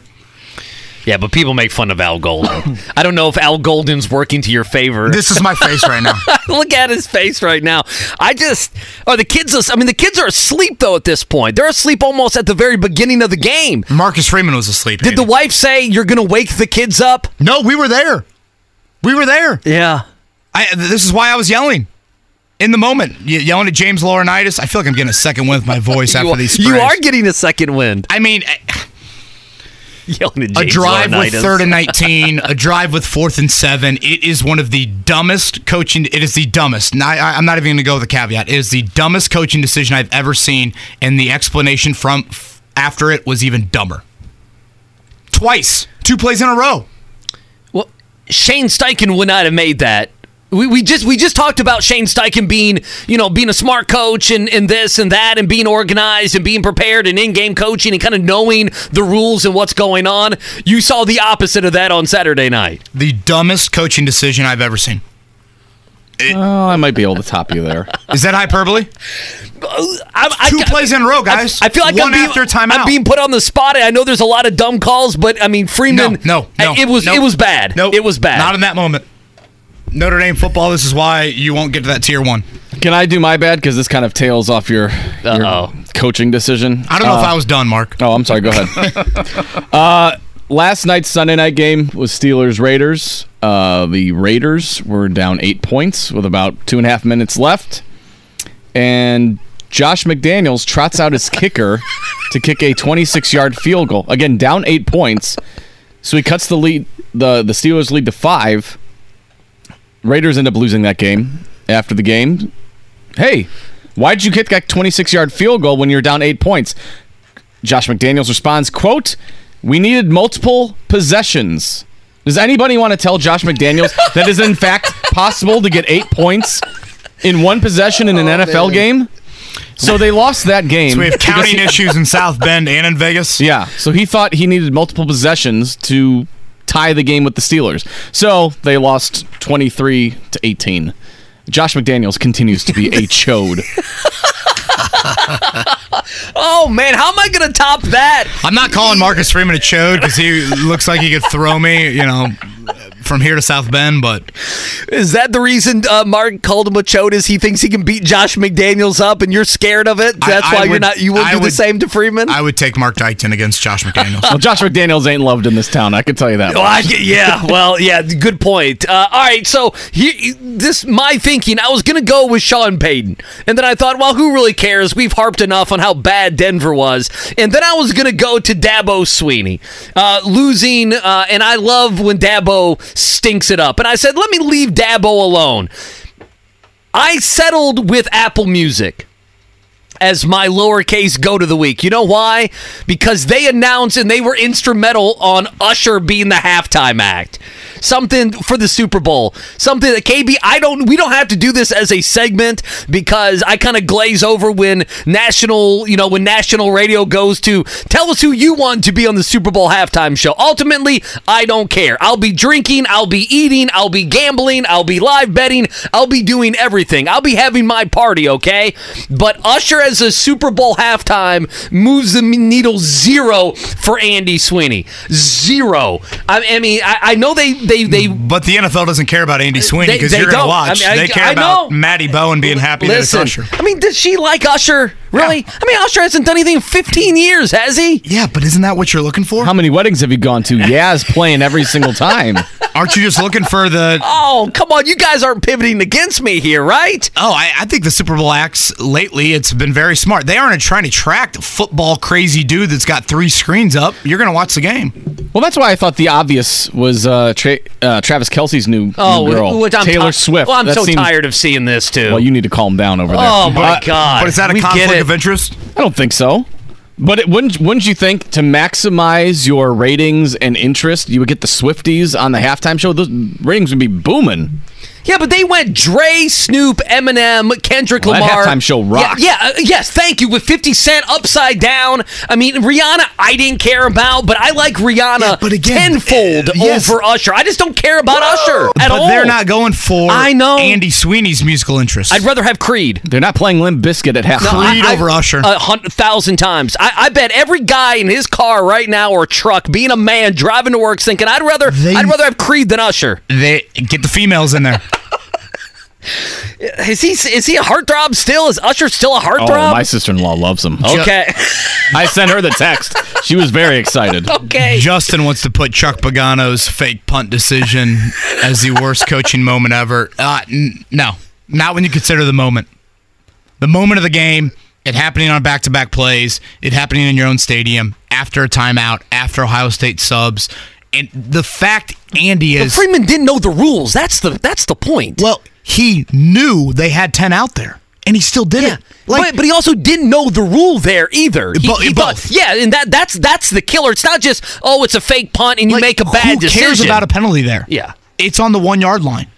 If I were his SID, I would have gone up to him and said, dude, before you get in front of that podium, just lie and say, Yeah, I lie. didn't know we had 10 on the field. Someone just informed me of that. That's an awful mistake. I take full responsibility. If he would have said that, I would have slept maybe an extra half hour longer than I did. Oh, I'm looking at some of these. The Black Eyed Peas, Madonna. Yeah, I just Usher doesn't do it for me. I know nobody cares anyway. My guess mine could be Dabo. Then I loved him losing. Oh, Juju so Brents great. in an hour. It is the wake up call with KB and Andy here on a beautiful Monday. The Morning Checkdown. On 93.5 and 107.5 The Fan. Thought you were going to rest the pipes there? Marcus Freeman clearly has gotten to me here. I totally forgot about the morning check down. You're shook. Uh, other college football locally here from this weekend, West Lafayette. It has been an ugly start to the Ryan Walters era, particularly at home. They lose to Wisconsin for the 643rd straight time. Uh, and in Indiana on Saturday night, Andy. Uh, survive in advance against Akron. Is that accurate? Yeah. Uh, now I'm I am looking at the snapping video. We'll have to play that in the nine o'clock hour. The snapping video by Tom Allen. Mm-hmm. Uh, but they do get the win. Uh, I think the other thing, and we've Four been overtime win over Akron, by the way. Oh, Akron just lost to Kentucky by 32, I think it was. I think it was 35 to 3. Uh, quickly, Major League Baseball, we've been following it. Uh, NL wild card has been crazy. Arizona second, Chicago third, Miami fourth. Uh, if you're looking at the seeding, they're a game back. The Reds now two and a half back. The last two series, whether it be Minnesota, home against the Pirates, not so good. That Saturday night game was a complete debacle. The Reds did save their season by winning yesterday. Everyone else won. If they would have lost, it would have been three and a half back with uh, five to play, and they would have basically been out. And that's what it looks like. The Reds have five games left two at Cleveland, three at St. Louis. Arizona has seven games left. They have a day game. Uh, with the Yankees today because of the postponements, rain, and everything over the weekend there in New York. Then they go at White Sox uh, for three, and then three against Houston. The Cubbies at Atlanta for three, at Milwaukee for three, and the Marlins at the Mets and at Pittsburgh three, uh, each respectively there. Uh, other week three items of note in the NFL. Again, you've got the Texans beating the Jags 37 to 17. So the AFC South filled with three, one, and two teams, and then the Colts atop the division at two and one. Mark, I'll give you the floor to talk about your Bears. Do we have to do that now? I need 10 minutes. They're awful. They're terrible. Uh, yeah, Travis Kelce bringing Taylor Swift to the game is like the homecoming king, bringing uh, his his date to see him beat up on the uh, on the scrub team. That's what that was. I mean, I thought they were going to put up 50 on him. I'm surprised they didn't. But yeah, that was a piss poor effort for a team that had a god awful week in just about every facet that they could possibly have had. And I'm telling you right now, Colt or Bears Broncos Sunday at one o'clock. That is a toilet bowl game in week four. So we have four winless teams in the NFL. Yeah. Yeah, but I think that's a great game. Broncos next week, and then the other winless teams, Panthers, Vikings, yeah, also Panthers. play. Bears have two first round picks so far, and it's theirs and the and the Panthers so far. I So- think I think the to- now you're a fan. I think the toilet games are great. I think Broncos Bears is actually a lot of fun. zero zero tie. I'm hoping I, for. I would like like a week eight toilet. You know, if they're both like winless week eight, I, I think that's got a little better yeah. ring to it. The Uh, only the only way I think Matt Eberflus obviously is on the hot seat, but I think the he could be like the Bears never like they hang their hat on. We've never fired a head coach midseason. If you get blown out by the Denver Broncos, who just got 70 hung on them against the Miami Dolphins, you need to be fired. And that could very well happen on, on Sunday. Tonight, Monday night doubleheader. Eagles five point favorite at Tampa. Rams one and a half point underdog at Cincinnati. Again, the Colts will face the Rams coming up here on Sunday afternoon. So we'll get the 7:15, 8:15 Monday night doubleheader. Love it. Like we got Oh, I just last love it. week. All right, now it is time for a break. Phone lines 317-239-1070. Plenty to get to there. And uh, Juju Brents joins us in an hour. Whether it's audiobooks or all-time greatest hits, long live listening to your favorites. Learn more about Kisqali Ribociclib 200 milligrams at kisqali.com and talk to your doctor to see if Kisqali is right for you. I think my favorite part of the show, maybe the last week, is when we were talking about Usher and Mark Dykton goes, My sister in law was excited that Usher. She's very excited. I mean, honestly, Back in the day, she wanted to get I know. invited on stage by him. And I was like, calm Oh, down over man. there. guys, we're gonna have to do the math. What, what when's the Super Bowl this year? February what? Uh, oh, I could Like look it 15th? I up. Yeah, don't know, something 12th, like something that. like that? Yeah, second weekend usually, right? Nine months from Super Bowl halftime. Let's just watch the calendar and see how many babies are born. Usher's got some baby making music. yeah, yeah, yes, he does.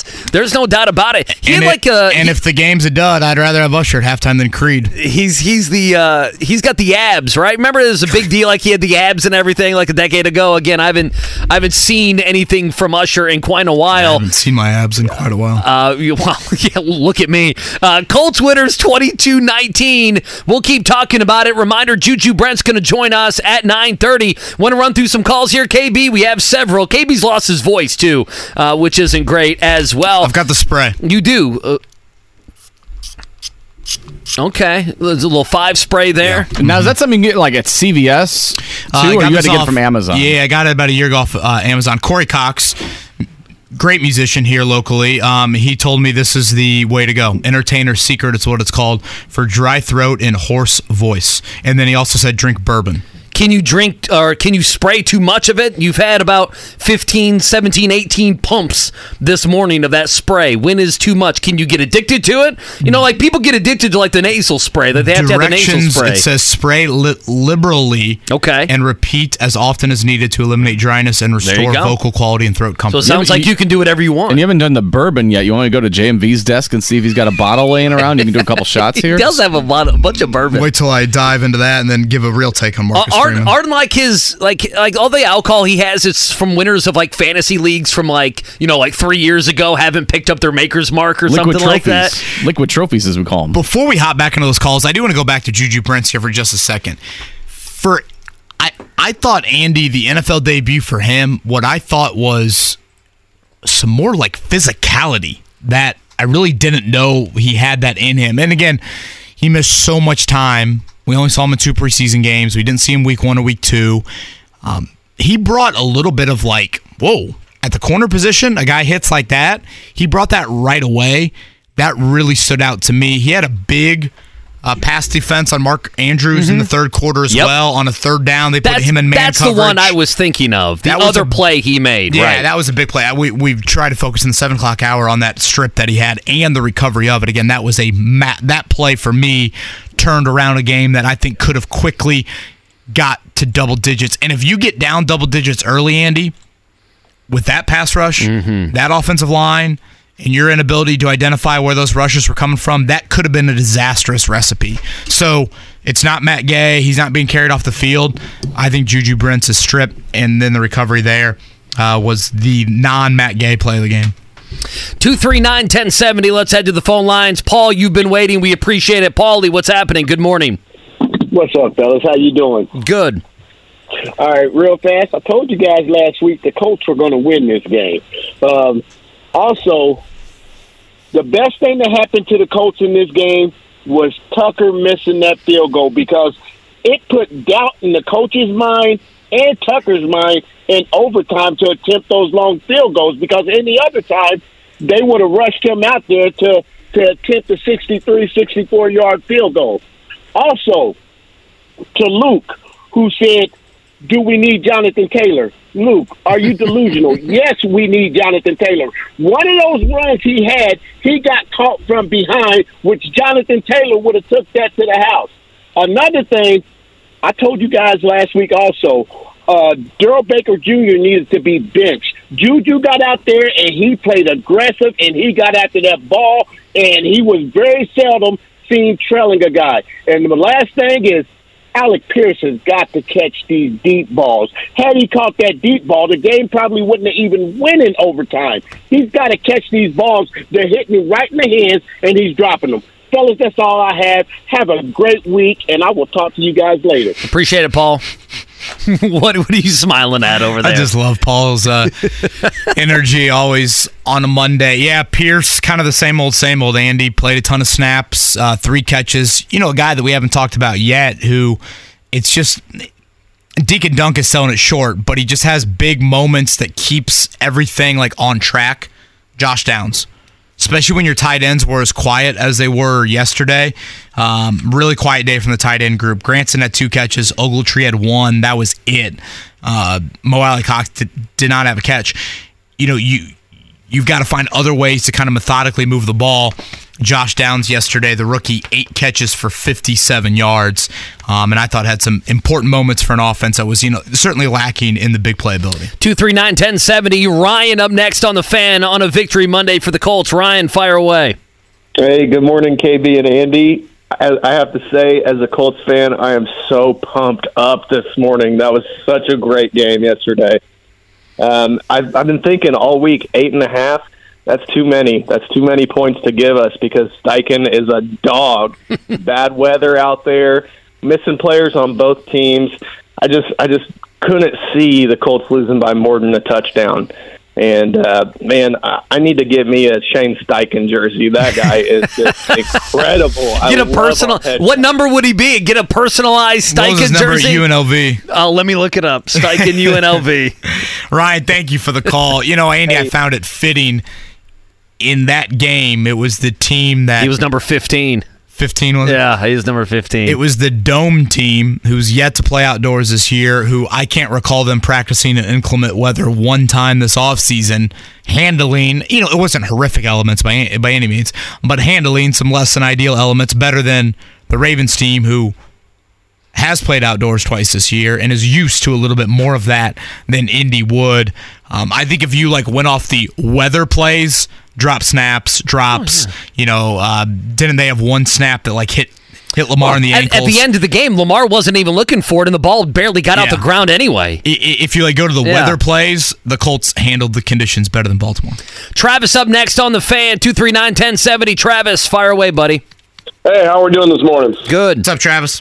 Hey, so just real quick, it's funny you talk about Josh McDaniels and uh, numbers being kind of important. Um, does he know that he coaches in Vegas, where uh, like numbers are really important? Right. Like, like how many memes are going to be made out of that with him just like deer in the headlights look and like just like, oh, that's okay. And you know, with you talking about your uh, throat spray there, I think Josh McDaniels was under the impression that he was supposed to kick field goals liberally, and I think he misunderstood the directions. Outstanding, Travis. There, Travis, you know what? You know what Josh McDaniels is the uh, the dealer showing 15 and he has 18 and he's hitting. That's what he is. That's who Josh McDaniels was on Sunday. You know, it, it's it- it's funny. Appreciate it, Travis. Thanks, Travis. It's funny that an offensive coach, Andy, makes that decision too. Like usually, that's kind of a defensive coach thinks, "Oh no, we're going to get one more stop. We're going to get the ball back. We're going to be good here." And it was the offensive coach and Josh McDaniels with that. Uh, Mark, let's sneak in one more caller. We still want to get to our fan tweets of the game, and again, Juju Brents going to join us here coming up at nine thirty. Mark, who we got? Let's do Chris. Chris, what's up? Hey guys, thank you for taking my call. Yeah, thanks for Uh, calling. The safety, I think, regardless of fair catch or no, without the field position that that safety created, we would have lost. If we punt from the back of our end zone, the odds are pretty good. They've got the ball in field goal position right now, and they kick a field goal, four point game, and who knows what happens. So him stepping out, ironically, was probably the right play. Well, and be- uh, even though he did it by accident. Well, and by the clock too, because they put uh, they put 203, and the kickoff there is a kickoff, not a punt. On a punt, the clock would have started, right? Not the case when it's a kickoff. Uh, and then there was obviously the miscommunication there with the Ravens. Well, and pure pure luck there, but yeah, I mean, it. I think it was. I think it worked out great. No, Chris, i i- it's a great point, and Andy, I brought that up earlier. If you watch the play, you know they didn't initially call that safety right away. You know, Minshew stepped up in the pocket and he was kind of you know moving a little bit more. Even if he somehow would have been able to throw the ball away, either the two minute warning hits on that third down play or it hits to your point on the fourth down punt from the end zone. And again, a fourth down punt from the end zone, to Chris's point, you're not going to get field position to where Baltimore started that drive after the safety, after the kickoff, and I say kickoff in quotes because it was a punt, they started that drive uh, from their own 25 yard line. Rigoberto Sanchez, by the way, that was a 62 yard punt. Big time punt there from him. He ain't kicking a 62 yarder from his own end zone in that moment there. So this is yeah. I mean, the Colts certainly caught some breaks, and, and that was one of them. But Baltimore compounded it by making a dumb mistake with a fair catch on the kickoff, which gave the Colts about 40, 40 more seconds. We'll take a break here in a second, but everybody does realize if the Colts go on to lose that game, Minshew stepping out the back of the end zone is on every one of these Oh, highlight certainly. reels. It's all over oh, E yeah. ESPN and the Yep. NFL network. But instead, but instead, everything that we're saying, it worked out. I mean, that's it's just funny how Well, that and- happens. and- it did work out. Andy, again, you know that play, or it, not even that play, but I, I can't listen to anyone that's saying, you know, start Minshew. He gives you the better chance right now. I mean, that to me is not the right answer in the short term, nor the long term, obviously either. With that, you overcame a lack of a passing offense yesterday. I don't want to act like Minshew was horrific. Again, he didn't turn the ball over. I guess you could call the safety maybe one of those, but. Um, and, and not only would we be doing that, Andy, of obviously you have the image of the Dan Orlovsky safety, but Isaiah McKenzie, just an awful mistake there not to field that punt. It was a 13 yard swing. He could have fielded it at the 15. He lets it bounce, goes down to the two yard line there. That would have been a play that we're talking about a whole lot more than we are. Yeah, McKenzie's str I don't know. He, I'm, he's not much for them right now. You put right? Josh Downs back there? I I think. I think. Listen, if you're willing to move away from Darrell Baker, you're willing to move away from Deon Jackson. Uh, Isaiah McKenzie right now, he's not part of the offense, and he made a gaffe there uh, in special teams that you that you just can't do. Right? You just can't do that. two and one on the season. You can make the argument the Colts just beat perhaps the best quarterback they will face all season long in that victory yesterday. It's a 2 and 0 start on the road for the first time since 2013. We'll continue to break it all down with you. Juju Brents Colts rookie corner. Uh, he joins us after a great debut coming up at 9:30. It's a wake up call with KB and Andy. I'll ask Mark. Is this the new song? Uh, no, this is uh, this is Angels and Oh, Airwaves. okay, there you go. This is They- they Tom do have a- DeLonge's side project. Uh, back in they the do day. have a uh, they do have a new song and a new album coming out. They does, do. Does I'm very Bling. So- excited. So, there no, you this one was a request from Alex Golden from setting the pace. He Oh, wanted to was hear it? this one. Okay, well, I there take we go. requests. I thought it I'm was like an, a DJ. I thought it was an Usher Creed collaboration.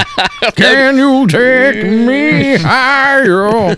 Tell me you wouldn't want that over Usher. Okay, a couple things I got to clean up. I went back there and JMV was mad. He uh, he sent us a, a tweet and he's exactly right. He's got the Evan Williams and Elijah Craig back there. So if you need a little something for the throat, KB, uh, just go back to. Uh, I've, I've never seen JMV at his desk before, so you can you can you can go back there. It's also Eddie G's birthday today. How about Eddie that? Garrison? Eddie Was it ye- Garrison. I think it was yesterday. I think it was yesterday. He's 25 years old.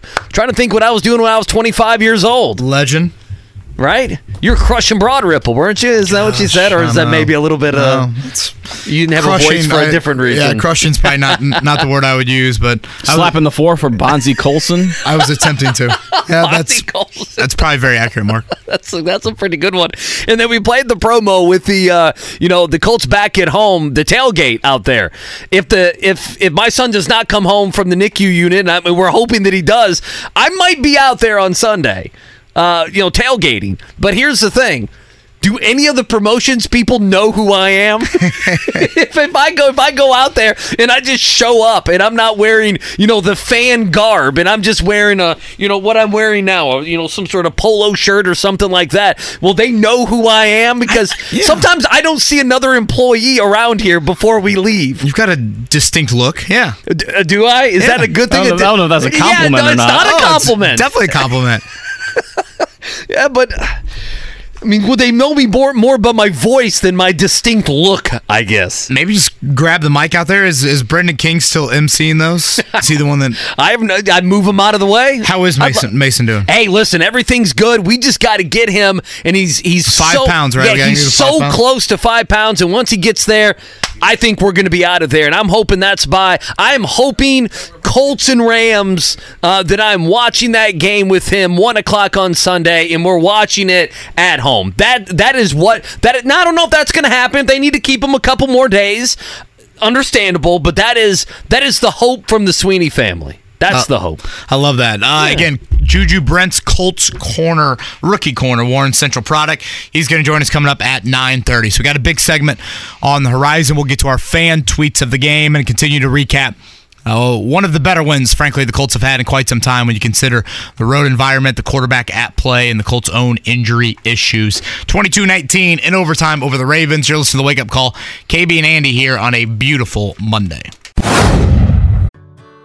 Whether it's audiobooks or all-time greatest hits, long live listening to your favorites. Learn more about Kisqali Ribociclib 200 milligrams at kisqali.com and talk to your doctor to see if Kisqali is right for you. Whether it's audiobooks or all-time greatest hits, long live listening to your favorites. Learn more about Kisqali Ribociclib 200 milligrams at kisqali.com and talk to your doctor to see if Kisqali is right for you.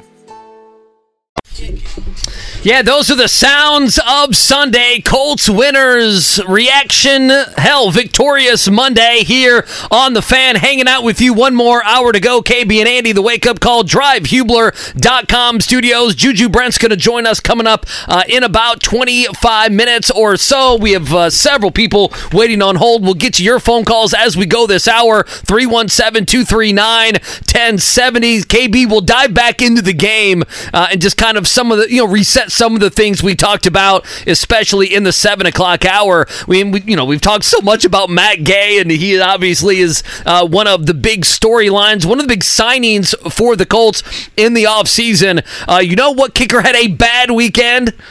And Mark Dayton's not going to like this. The Saints kicker, Blake, is it Groupie? Group A? He's a Notre Dame guy. Oh, is that is, is he a Notre Dame guy? Well, no. Why would I take offense to that? Well, because he missed a kick, and that kick would have beat the Packers. Oh. What a you know Mark is losing his fastball yeah. when uh, when, when his Packers hatred just goes Yeah, right like- over his head. I don't care. H- How is he not one step ahead of me in all this? I didn't know he was a Notre Dame guy. Rough, Yeah, rough shocked, weekend frankly. for the Notre Dame guy. Yeah, it's a rough uh-huh. weekend. I know. Yeah, if you want to hear my thoughts on That Marcus Mort- Freeman, that dial it Freeman back. poison got him. Even dial on back Sunday. a couple segments. Uh, one thing to note from yesterday for the Colts, Baltimore cannot say this, but uh, no injuries exiting the game, so no one left due to injury. Again, we'll get an update maybe later today. Will we on uh, Anthony Richardson? And one week from today, Andy, that would be Jonathan Taylor eligible to return from the pup list. Again, a week from Wednesday would be the first practice, but eligible to return a week from today.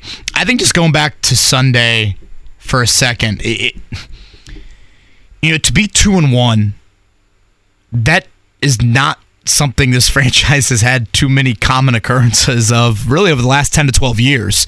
You know, we know they've struggled to win openers, uh, but even the month of September in general, they've struggled. And I think yesterday, well, it certainly wasn't the prettiest, and you got some big time breaks. You know, what does winning a game like that do for you moving forward? Does that give you a jolt of confidence of like, no, no, no, we can, you know, come on the road, beat a quality team, make the plays in fourth quarter, make the plays in overtime? And I mean, you look at the schedule, Andy. I mean, you just beat, in my opinion, besides Joe Burrow, probably the best quarterback you're going to see all season long. You won in a road venue where Baltimore had allowed one touchdown in the previous five games. One touchdown in their previous five games. So when you add that up, there should be plenty of reason for those that are all aboard wins and losses here in 2023. There should be plenty of celebration for that yesterday. I know that's not everybody. I know there's obviously a section that says, you know, I have people tweet at me on Sunday, oh, you know, Minshew's starting. Uh, I, I don't care about the game. You know, like there is, I don't know if it's a huge section, but there is certainly a portion of the fan base. I don't that believe feels I don't way. believe that guy. The game comes on and you're in you're gripping the right, you're gripping the remote, you're gripping your phone, you're wa- come on, you want to win the damn game. I'm not sure I buy that. I mean, I knew the Bears were going to get throttled by the Chiefs. I still watched it. So, so okay, devil's advocate. You said that you want to win the game. So you think there's some people that would say, "Yeah, I'll take seven and ten. Give me pick sixteen over four and thirteen. Give me pick number four. Yeah, I think once you get in the season and you look at what your team can do and what your coach is, and I think Steichen's a damn good coach. He's proven it. You know, first three games. We'll see if that continues. I think.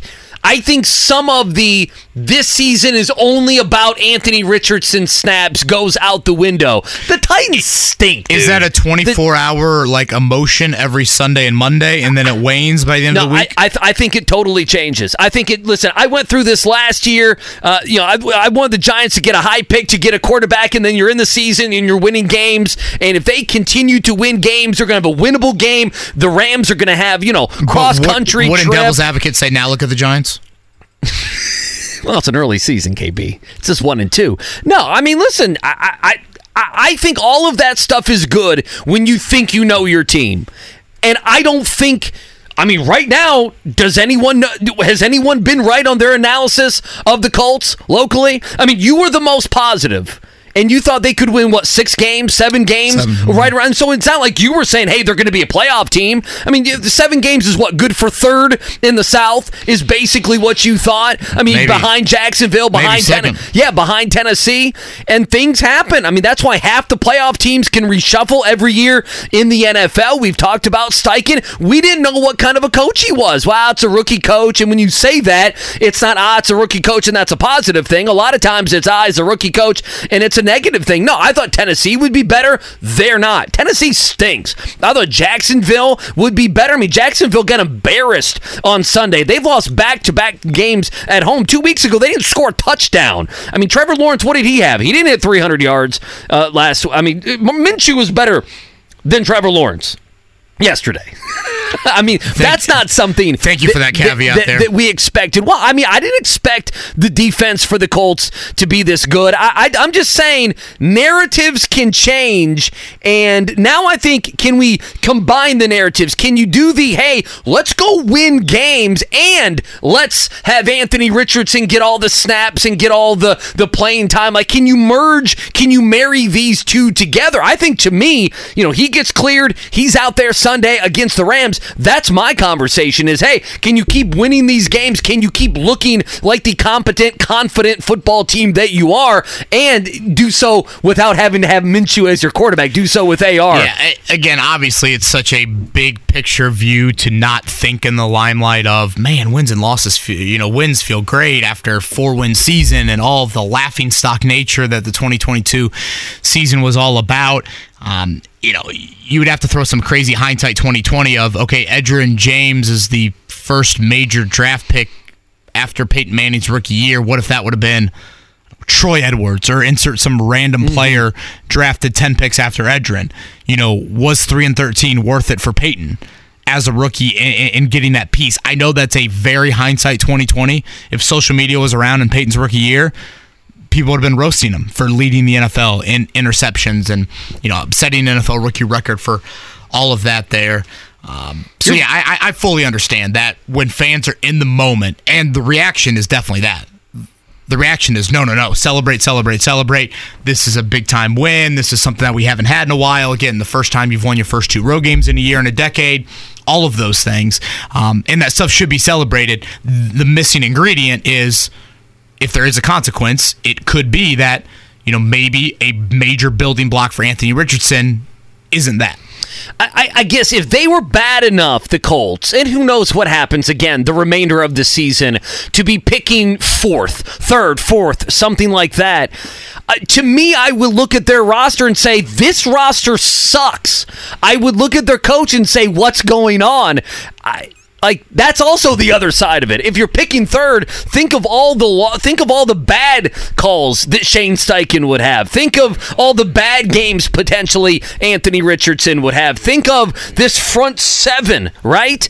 We wouldn't be thinking of them. They would have. I was gonna say, give up the ghost. What an ancient way. To, what an ancient thing to say. But you know what I'm saying? Like we'd be right now. We look at parts of their roster, KB, and I think there is excitement and or they have passed the test. If we're talking about a team that's going to pick third, they would be failing almost every test. Out there, right? I mean, you would feel like them, like Mark feels about his team or how I feel about my team, and that's not how Colt fans feel today. I, I don't know. It's it, it's just such a difference of what we thought was going to be the case. Right now, the preseason, right now, it's just three games and it's just two wins, but the majority of the preseason narratives have been wrong. How different would we feel if Zay Flowers doesn't fair catch that ball? If Justin Tucker makes the 61 yard If EJ goal? Speed gets called for Yeah. a pass it- interference, if Tucker makes a field goal, I- and, and I know yeah. some of this is like sporting fandom, but it's like me exiting Notre Dame Stadium on Saturday night thinking to myself, that is the ultimate kick in the you know what. And I'm like, man, is six is like the three inch difference of Notre Dame and Ohio State that game? Is that everything? Like, it- which again, this is sports. It's silly, Like, but it is. Like this it's is silly. sports. I, I, it, but it is, is it not? I mean, it's silly, but the answer the answer is yes. Right, right. I- Is it not? I mean, the answer is yes. A couple plays here or there absolutely define a season. A hundred percent, they define a season. Juju Brents is going to join us here coming up in about 15 minutes. I know we've had some callers hanging on. Mark, uh, Derek, been the longest. What's up, Derek? Hey, good morning, guys. Uh, thanks for taking my call. You bet, you bet. What's up? Hey, hey, real quick. Um, have you guys ever seen those goats on the internet that faint when you scare them? Sure. um, so I have two goats real quick. The first one I have is Lane Kiffin. He's my goat uh, of, the week. Um, Matt Gay is my Billy goat, my big goat of the week. And KB, I have to put you on there too as my little goat because you didn't invite me to the Notre Dame game. Oh man. Why is Lane Kiffin on there? What, what's the what's the connection there? Derek's an Uh, I went to big ol' graduated Miss from guy. Ole Miss. Okay. I've never been a fan of Lane Kiffin. He Okay. talked a bunch of smack before this Alabama game. Yeah. And uh, Nick Saban has free real estate in his head right now, so he had to go back and apologize to everybody. I love college football. Like, I mean, this is a great Saturday. That said that the Colts were going to win three games. Say it again. Was it Kravitz that said the Colts were going to only win three games? Yeah, I think he was Yeah. three. I think Doyle was two or three. Yeah, he wasn't the only one, but yeah, Yeah. he was three. yeah, yeah, yeah. Okay. Uh, yeah. My last thing is um, uh, it's Alex Pierce until he uh, has a good game. he's not Alex. He's Alex. Thank you, Derek. Have a great week, man. You know, the thing about Pierce, Andy, it's like he is such a one trick pony when that opportunity arises, which he had a chance. It was a, it was a nice play by that by that defensive back to be fair. But when those opportunities arise, which really that's the first attempt he's had all year, got to come down with it. You got you got to come down with it. And I remember having this conversation with Matt Taylor earlier before the season started. Who would be the second leading receiver for the Colts this season? I think pretty confidently I thought it'd be Josh Downs. Mm-hmm. I mean, he is mm-hmm. Blowing Alec Pierce out of the water in terms of the amount of catches. Uh, tight end position, obviously, no one has emerged there. Certainly, no no running back either. So, um, yeah, need a little bit more from Pierce. All right, let's get to Matt. Matt, I believe had a tight end question. What's up, Matt? Hey, how's it going, guys? Morning from a rainy day here in Manhattan, actually. Uh, just a couple thoughts. First, uh, what a relief, isn't it, to have a kicker come out on the field and not close your eyes scared like we did with uh, Rigoberto, uh, Rodrigo Blankenship, right? Literally. Um, actually make it. I mean, it's such a relief, and it really, uh, I think, speaks to the value of that signing. Uh, just quick question here. So, living in New York, I have the displeasure of watching whatever it is Zach Wilson does on a weekly basis on the field. Time, um, got to think that the Jets are going to come calling about Gardner at some point, right? Not saying that we have to do that, but uh, I think that the value for backup quarterbacks is pretty high right They now. they want Kirk Cousins now. Cousin, they want Cousins. Cousins lost. They're zero and three. They're done. You know they lost at home to the Chargers. Another one in the Sweeney six pack that happened to be right. They're done. That's who they want. They want Kirk Cousins to be their Okay. QB. uh, I mean, having that backup is uh, is pretty valuable. But I, I just, man, if you haven't seen what Zach Wilson does on a weekly basis, don't do it. It's uh, it's pretty terrifying. Oh, he's So- he's the worst player in the NFL. Appreciate the phone call, Matt. Two three nine uh, ten seventy. Is he not? I think Zach Wilson's the worst player in the NFL. Player, just player, Period. not even quarterback. Like he should not. Did you see Deon Jackson in week one? He- well, he's not on a team anymore. Deon Jackson, exactly, exactly. Deon Jackson hit the waivers. Uh, eight quarterbacks were in the first three rounds of that 2021 draft. Trevor Lawrence, Zach Wilson, Trey Lance, Justin Fields, Mac Jones, Kyle Trask, Kellen Mond, Dave, uh, Davis Mills. Wolf. Ho, ho, ho. Wolf. Speaking of Lawrence, uh, Jags, they go back to back London, right? that Do they- starts this week. Just stay over there. Is that what they do? I think it's back to back. Is it back to back? Okay. in London for the Jags there. Um, yeah, Matt. I guess I can look that up. I think it's Falcons, maybe in Bills. I want to say on that end. Yeah, again. Yeah, it is. It's back to back. It's Falcons Bills back to back, so they can just stay over there for a couple weeks. You know, I uh, the Matt Gay point that Matt, our caller, just brought up there. Like you wouldn't have even felt comfortable attempting those field goals, let alone four of them outdoors. And you know, I, I know I've said this a lot here on this Monday morning, but the fact that Matt Gay gives you that outdoors in less than ideal conditions, and Andy every single one of those meaningful kicks. We're not talking about a 54 yarder at the end of a half or, you know, whatever. You're down 17 points. We're talking about one possession game. Never was greater than one possession either way. Third quarter, fourth quarter, end of regulation, overtime. Boom, boom, boom, boom. And if we go back to March and that signing, there weren't a lot of activity moments from Chris Ballard this free agency, but he certainly deserves credit for that move in that you took a position that had been, I think it's fair. Chase McLaughlin had a nice season last year, but I don't think you'd still call it a strength. No, it wasn't. And you have tried to make it a strength, and I think you have, but you also have added something to your football team that you didn't have.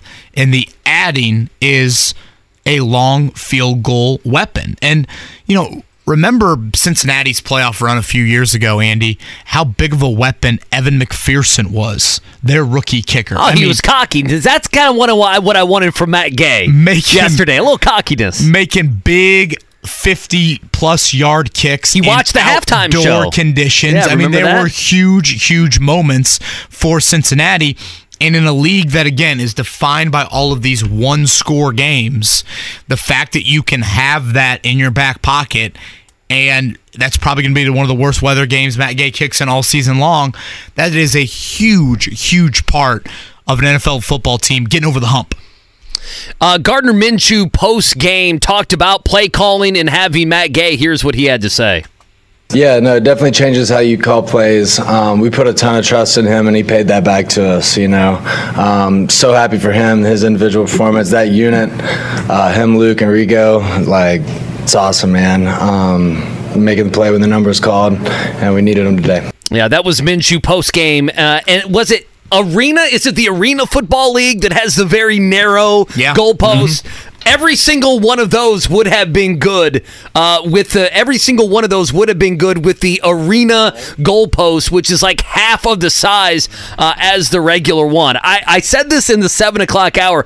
The first call I think we took together, KB, was a guy complaining about Matt Gay missing a kick or an extra point in the first preseason game in Buffalo.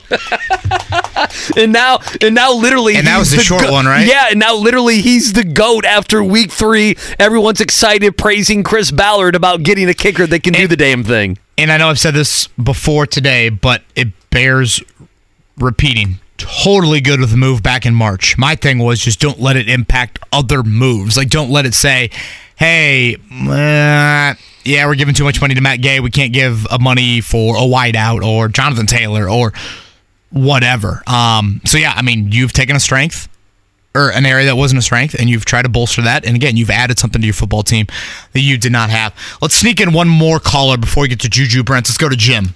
What's up, Jim? Hey guys, how's it going? Good. How are you? I'm good. Excuse me, got a little bit of a cough today. Uh, didn't get to bed till about two o'clock. Ooh. Sunday night. Sunday fun day? Uh, Saturday to Sunday. Ooh. Is that the Notre Dame game? You got it. Oh boy. You and me both, Jim. So how do I feel today? I feel great today. Should I send And I Jim my entertainer secret balls. spray? Yeah, hang on, Jim. You need to get with uh, KB Jim, I'm going to here. spray a couple for you. Yeah, here we go. You need some spray as well, Jim. You sound rough, man. You sound really feel- bad. feel much better. this is not a popular thought, but you guys touched upon it. Two game balls, the Ballard for the signings of Minshew and the kicker. There was no reason for him to sign Minshew. He didn't even have a starting quarterback yet. And Gay, you guys already touched upon it, but I think for all the goofs and guffaws and whatever we've brought up on Ballard, I think he's finally showing some um, some smarts, him and his staff, and that's that's all I wanted. I want to get, I want to listen to Juju. So, Jim, thank you. Feel Appreciate it, better. Goopaws. I'm wondering how we spell that one. I'd love a spelling from Jim on that. Chris Ballard deserves credit certainly for the Matt Gay and the Gardner Minshew. I would think Steichen is probably one that played into the Minshew signing as well. But the Colts needed a quarterback. You, you had to have gone out there and get some quarterback, but there are a lot out there. So yes, definitely credit Chris Ballard for the Matt Gay signing on that, and certainly um, a huge, huge game from the new kicker. Jim was like an older you. I assume he's older than you. Okay, he was like an older you. He was, you know, uh, you know, he's watching the Colts game on Sunday, but he couldn't go to bed, and he's he has a hoarse voice from the Notre Dame game. He's just an older version of KB. I'm glad there's more than just me that reacted to the Notre Dame game. Well, I, like I, did. I would I would love I, I know this can't happen. I'm, I'm I'm kidding. You know, after Juju Brents, if we did 15 minutes of calls of Notre Dame fans who sound just like Mm-hmm. KB sounds, like they all have a hoarse voice on Monday morning, and they all went to bed at 2:30 in the morning because they were mad. Maybe like a cough drop company can sponsor you guys, like the Yeah. Lozenge Lozenge Lounge or Yeah. something. I need the, The hall, lo- the the halls lozenge something or other right now. Uh, all right, quick morning check down before Juju Brown. The morning checkdown Omaha! Omaha! Omaha! Omaha! on 93.5 and 107.5 The Fan. Yeah, quickly, uh, just in the NFL, we do have the two games tonight. Got to love the doubleheader. Eagles, Bucks at 7.15. Rams and Bengals. Will Joe Burrow play? Haven't seen anything this morning. Uh, that one will overlap at about 8.15. Highlights from week three. Obviously, the Colts, we've been talking about it, 22 19 winners. The Dolphins dropping 70 on the Broncos. That game, 90 points, 70 to 20. And the Chargers get a win on the road. Minnesota goes to 0 3. Will they shop Kirk Cousins? That is out there. And the AFC South is wide open. The Jags smoked 37 17 at home again, this time to the Texans. And the Titans just terrible. 27 to 3. The Browns take care of business there. Oh, All right, other college football items from Saturday night. My voice speaks for itself in describing Notre Dame and Ohio State. If you want my thoughts, our thoughts on the worst coaching decision in the history of football, head back to about the 8:30 segment for that. Uh, Purdue loses once again to Wisconsin. Frankly, wasn't that close. Just an awful start to the game. Tried to make it somewhat interesting in the second half. Uh, but Luke Fickell's Badgers beat Ryan Walters' Boilers. So Purdue's ugly start to the season, particularly at home, continues. And the fighting Tom Allen are snapping his fingers in the post-game locker room. The Glee Club was in full effect in Bloomington. They survive in four overtimes against Akron. I totally forgot we did the two-point thing now after the first two overtimes. Oh, yeah. Yeah. Yeah. How, how could you ever forget that? 32 yard missed field goal by Akron sent that game into overtime. You know, like I like to know where Lou Holtz is right now. Did you see the He's in Washington? Where's that octogenarian at? Did you see the Washington State coach called out Lee Corso for his comments? Oh. I too? saw I saw that too. I, Lee Corso. I mean, Corso Come and on, Holtz. man. This Yeah. is where we're going. Yeah, but I would say Holtz isn't as beloved as Corso. Corso is universally beloved, and I feel like he's not a hot take artist, right? I mean, I don't know. Uh, Some people didn't like Lou Holtz, I guess, is what I'm trying to say. Everyone loves Corso. I right? know Ohio, everybody. I know Ohio State won the game, but Ryan Day get call, gets called out for his team's toughness. Did you see the fourth downs? They literally got stuffed on a what a jet sweep on one fourth down. They threw it on another fourth down, and the last play of the game, the dude almost got stopped with ten men on the field. Can you imagine if he had fallen short? Lou Holtz would have been right. He would have been awake. He would have been back on ESPN late at night. Notre Dame should fire their defensive coordinator, hire Lou Holtz as the interim for the rest of the year. Hope to play Ohio State in the playoff and see what happens. Whether it's audiobooks or all-time greatest hits, long live listening to your favorites. Learn more about Kisqali Ribociclib 200 milligrams at kisqali.com and talk to your doctor to see if Kisqali is right for you. All right, Juju Brents on the other side. Been a fun show reacting with you this morning. Colts winners 22 19 in overtime in Baltimore. Obviously, we'll continue talking about that the rest of the morning and into tomorrow. Week three of the NFL season, concluding tonight, two games uh, on Monday Night Football. Well, excited to bring on Juju Brents. Uh, yeah, we, we talked a lot about him. Hey, let's get this man some playing time. And he came in and immediately uh, made his voice heard. The big strip. We saw the nice play against Mark Andrews as well in the third quarter. In all, the Colts winners and Juju Brent's a big part of that. Juju, good morning. How are you, man? How's it going? Great morning, man. I appreciate you having me on. Uh, on a little high right now, still from last night, but uh, it was a good win for us. Well, I can imagine. What's the locker room and what's the plane ride home? Getting a big win like that, I imagine it's got to be fun. Oh, absolutely. You know, uh, definitely enjoyed that win. Uh, tried to get some sleep last night, but it was a little tough. Just adrenaline still rushing after a game like that. But uh, yeah, the expectation uh, for us to go down there was to win. So uh, you know, it wasn't a, a fluke for us or anything like that. We had that mentality the whole way throughout the week, and uh, it was great to end it that way. Juju, thanks for the time. Walk us through the strip and the recovery. I, I thought it was the play of the game, probably non Matt Gay related. I mean, at that point, you guys were, you know, certainly have been hit in the mouth a little bit with how Baltimore had started that game. What did you see when Kenyon Drake got past you, and then walk us through the uh, fumble recovery? Absolutely, yeah. That just um, just strain, just effort. You know, things you can't coach. Uh, but that is something that we work on consistently throughout the week. You know, just raking at the ball, um, just being aggressive at the point of attack, just trying to do whatever we can to get the balls back in the hands of our offense. So, just at that point, man, just seeing opportunity to, to going at the ball and uh, man, just making a play on it and uh, just capitalizing. What were the first two weeks of the season like for you, particularly Sundays when you weren't dressing here early in the year?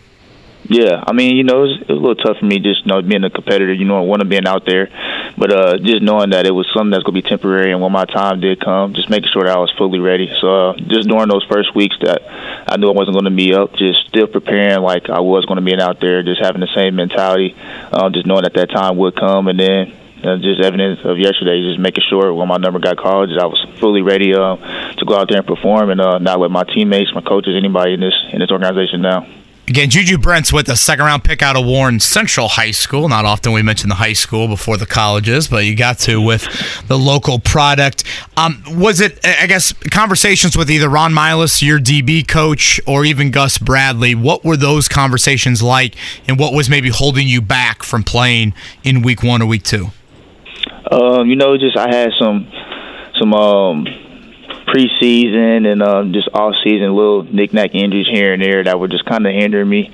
Uh, so just making sure that I was fully ready. Uh, so definitely uh, getting those injuries all the way together, and then just getting caught up to speed. You know, main thing the difference is with the NFL is just the, the mental aspect of you know just picking up on things fast and split second decisions. So um, just making sure that I was fully ready, and then once you know, coach gave me the green light, just go out there and perform, just let it all loose. And then at that point, they just told me to go out there and have fun, man. End of the day, football is football, so just go out there and just let it loose.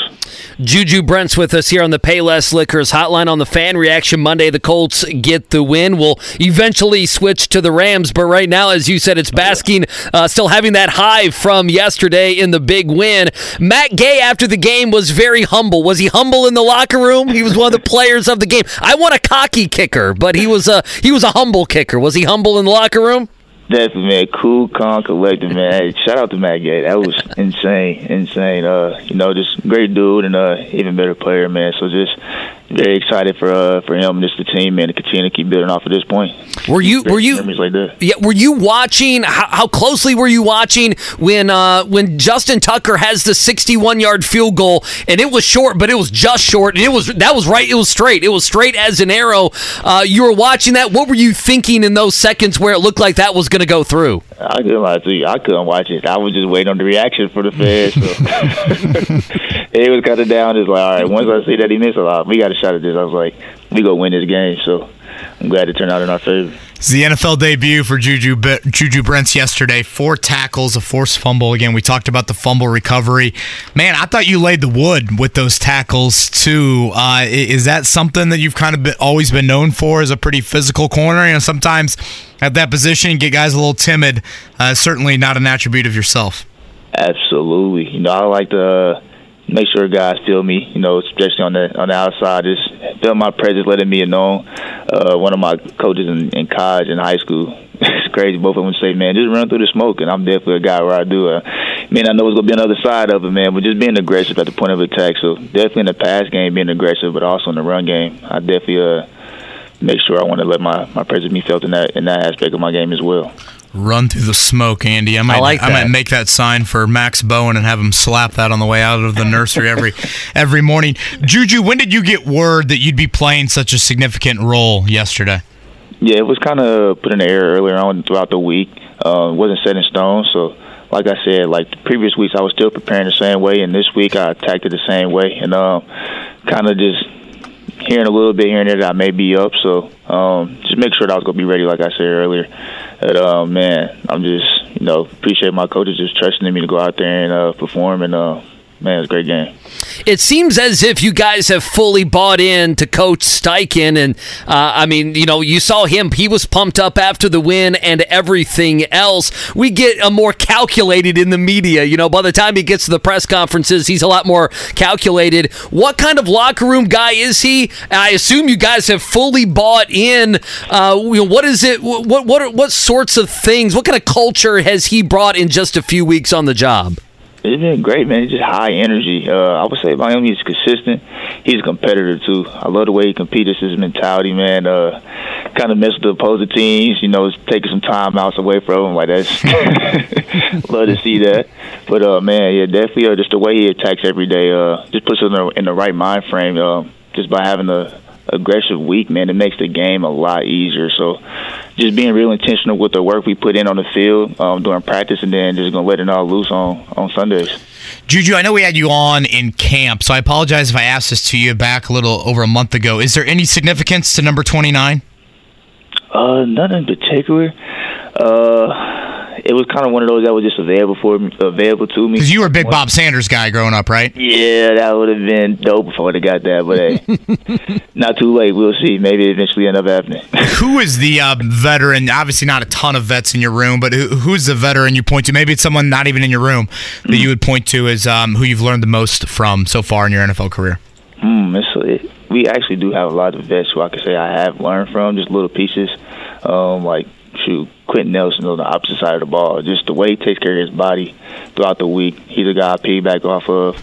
No, definitely just like mentality, like defensive scheme wise, and just the small little details within the game. Kenny Moore and uh, like Julian Blackmon, those guys for sure. Even like Tony Brown. Uh, we got a lot of guys who are in our back end who have some experience, and we are young. But like those three guys for sure, I piggyback off of them a lot. Um, just keys within the game, things they may be seeing that I could learn and apply to my game as well. And uh, man, I know they say we young, man. We got some ballers in our room for sure. Is Tony Brown the loudest guy in your locker room? Hundred percent, hundred percent. You guys, anybody on the team, I think they all would attest to that answer for sure. I was going to ask who's second on that list. If Tony Brown's easily first, who's second? Are you second? I don't even know. I don't think second really matters. Like it's Okay. no getting close to TB. Understandable. Juju Brents with us here, uh, hanging out with you on the fan. He's on the Payless Liquors hotline. Before we get you out of here, uh, we had some. We had listen. I love this. We had some fun with it here on the radio. We have to give predictions in all ten uh, radio gas bags. Juju, we all picked Baltimore to win the game, and Mo Alie Co- Mo Alie-Cox made fun of us and retweeted us Sunday night. So I don't know if there's a question there, but yeah, but just know that Mo Alie-Cox got his revenge on all of us here on Sunday. I wish I would have seen the tweet. I would have gave y'all a little quote as well. But it's all good. It's all good. Yeah, especially with the local guy, that's not going to go over too too well. Yeah. Uh, Juju, again, a hell of a debut, man. I, I go back to the play you made against Kenyon Drake and thinking that thing uh, could have been what really turned it around and, and you know created such a competitive game and obviously a tremendous finish for you guys. So, congrats on that. Enjoy the home opener, I guess home debut, I should say, for you coming up on Sunday, and uh, we'll hopefully chat with you down the road. Absolutely. Appreciate you guys. Thank you. Second round pick, number 29, Iowa and Kansas State. Those were the colleges after Warren Central High School. And Andy Sweeney, I know I just said it to him there several times. I thought that play was absolutely massive that he made early on in that game. No, I mean it's a ten nothing game at least. It may even be a fourteen nothing game, and then at that point, you know, you're stuck with, hey, can we run the ball thirty times with with with Zach Moss, right? Like suddenly those conversations come out. And what's crazy is as wrong as some of the preseason stuff, uh, as wrong as you know, I thought the Ravens would win the game. It is interesting that we talked a hell of a lot about that man Juju Brents leading up to Sunday, did we not? I mean, we spent time segments. We we spent time saying, hey, when is he going to play? Yeah. Why is he not playing? And I did not think it'd be this Sunday, to be Yeah, totally yeah, honest yeah, with you. I mean, you know, you know, we, we asked Holder, I think it was on Wednesday. It's like, okay, well, in two weeks, in three weeks, if he hasn't played or hasn't played very much, uh, is it time to worry? What's going on? Gus Bradley answering questions last week, and then boom. Baker out, Juju Brents in, playing two thirds of the snaps, and you got to think if he's healthy, that number is going to be uh, probably even more on Sunday, right? And, and I should have brought this up to Juju, but it was a cool moment back in training camp, and he had no idea, Andy, that you know this little kid was affiliated with me. But but my nephew was at a training camp practice and wanted to get some players' autographs. So after I think it was Juju and Kwity Paye, they made their way after the media session, went over there. And again, I'm watching from afar this interaction, and it is a hey, what's your name? Oh, Teddy, Teddy, high five, man, and like a very kind of cool moment. And I, I think playing for your local team, Andy, there are a lot of really, really cool moments. I also think there's probably a lot of pressure. And a lot of people that oh sure there know, is, yeah. are pulling for you or this ticket and that ticket, and obviously he's in the NFL, so you know he's you know super super grateful for this opportunity. But um, you know wanted to say thank you to Juju for that and hell of a debut for him. All right, we will do it one final time. Should we round it out with some fan tweets? Yeah, we can do fan tweets, and we got to play this. We got to see. It's only a minute long. If the Tom Allen snapping of the fingers translates to radio, Indiana, we're all for you. we're gonna get your five-word. He- Whether it's audiobooks or all-time greatest hits, long live listening to your favorites. Learn more about Kisqali Ribociclib 200 milligrams at kisqali.com and talk to your doctor to see if Kisqali is right for you. Headlines coming up. Uh, about 10 minutes left in the show. Reacting with you again. Uh, big victory Monday here on the fan as the Colts go into Baltimore and get the win in overtime 22 19. Jake and Company coming your way at noon. JMV at 3 o'clock. Just to clean up a couple things. Uh, three things, if you don't mind, real quick. Okay? Boom, boom, boom. Then we'll move on. Uh, number one.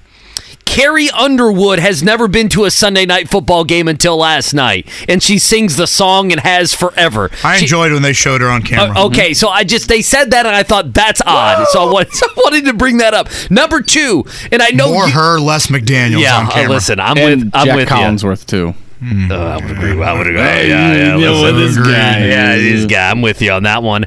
It's Ryder Cup week. I know you got to care about that more than anything. Listen, I knew it. I had no idea it was Ryder Cup week.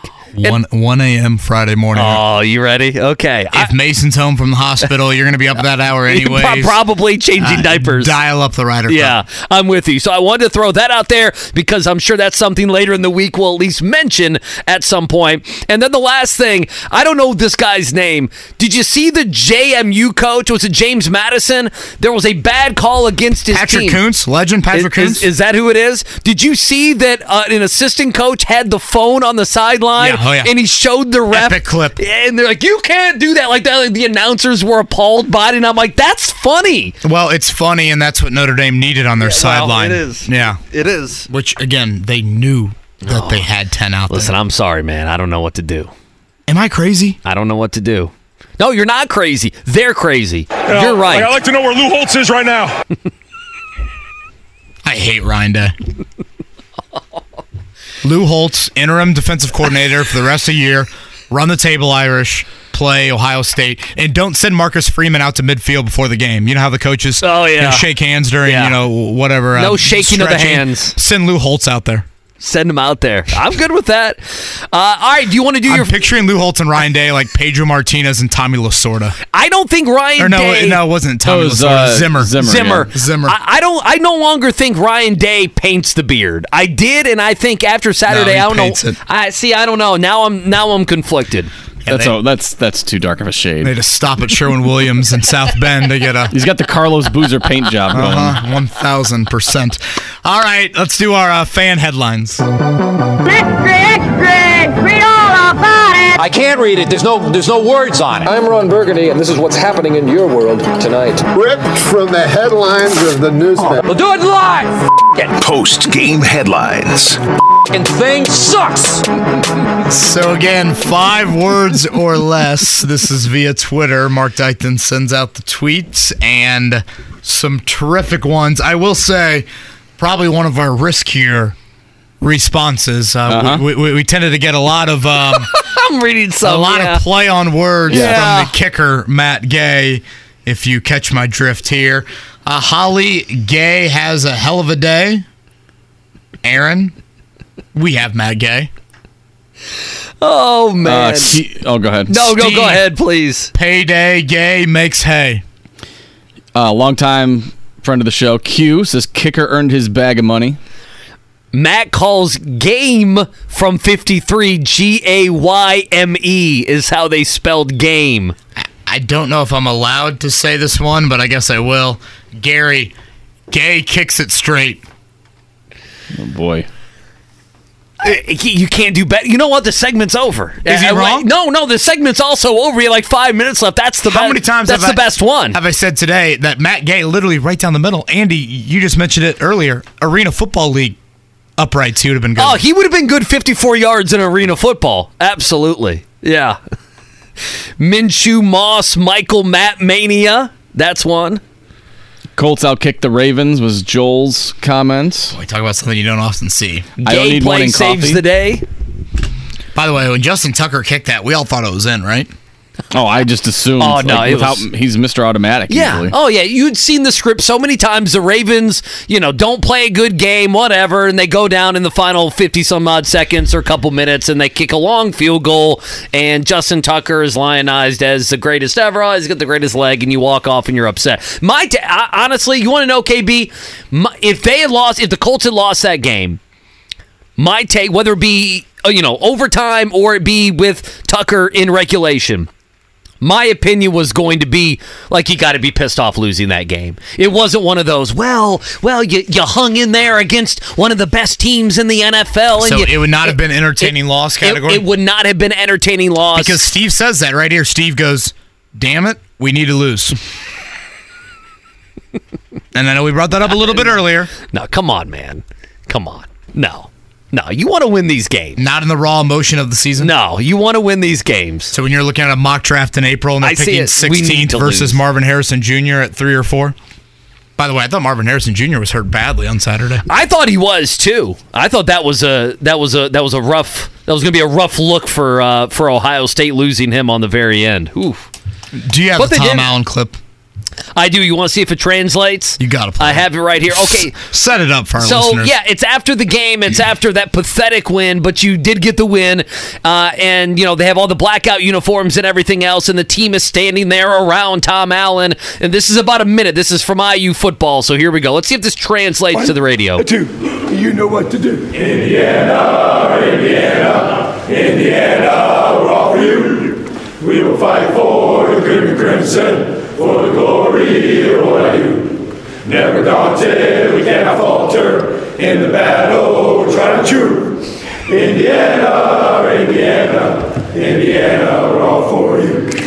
Indiana, Indiana, Indiana, we will fight for the and crimson, for the glory of what I do. Never daunted, we cannot falter. Number two. Trying to chew. Indiana, Indiana, Indiana, we're all for you. Oh my gosh. Uh, I- I- the video is so good. And, and I encourage everyone out there Here's my question. to watch the video. Find number two for IU. See if that kid's on scholarship here on this Monday morning still. But I mean, I'm literally watching that thinking, like, straight no chaser, Tom Allen Christmas show is, is absolute must. Oh, wait, here's I'm trying to look up who number two is. It's uh, well, they have uh, no, it's uh, James Monds. They have two number twos. It sure as hell ain't Tav- uh, Tayven Jackson. Uh, so it's James Mon, who's a redshirt freshman from Vero Beach, Florida. He's a defensive back. He's like, I can't believe I'm doing this right now. Are, are there games where you just say, you know what, we're not going to snap afterwards? Why are you letting cameras film that? Like that's something that b- off, behind closed doors you do. Well, I I'm a proponent in this. Uh, I love celebrating. I love you know I- I singing know. the national We're- anthem. We're the fun. We're the fun police here. But I mean, you barely beat Akron. It's Did they not look like looking they're good. having No one looked like they were having having fun. And I don't know. Here's the thing too. I it's often the most think miserable singing of the IU fight song you'll ever see. Do, how many of those players do they you know they have the camera on the players do they put the words on the wall how many how many players on the IU football team know the fight song It's part of your freshman orientation. is it really you have to memorize that because I contend number two didn't know the fight song Unbelievable. Uh, if you missed the Juju Brents interview, he was outstanding with us. That'll be up on the podcast. Mark, you said Tim Hasselbeck tomorrow? Yep. Tim Nice. back at uh, nine o'clock. Uh, where are you guys going tonight uh, in terms of these lines? Uh, five point favorite, the Eagles on the road at the Bucks, and the Rams one and a half point underdog. I think Joe Burrow's playing. Uh, if Burrow In pla- Cincinnati? yeah, I guess I'll tentatively I'll take Cincinnati, and I think I'll take the Bucks plus five. The Eagles' defensive backfield's kind of beat up right now. Just give me Eagles and Bengals to win. You think the Rams fly home after that? Uh, yeah. Or do they do what your Giants did and No. stay stay out here? Well, don't do anything the Giants do. Hang out at Skyline Chili for the week. yeah, don't do anything they do. Thinking like, where would they go? You know, you where do the Giants practice, Andy? In between the games, A high school gym. I don't. I, I honestly don't know. Yeah, I'm sure they I- I'm, rent like, out. curious, They like, rent out something. Where would the Rams go? I mean, I don't know. A local college. It, it, it better be grass fields and not turf. That's all I know. They won't like that. It's a victory Monday. Again, thank you to Juju Brents. Thank you everybody for tuning in. The podcast will be up. Jake and Jim, you'll have you at noon. JMV at three. Everybody have a great one.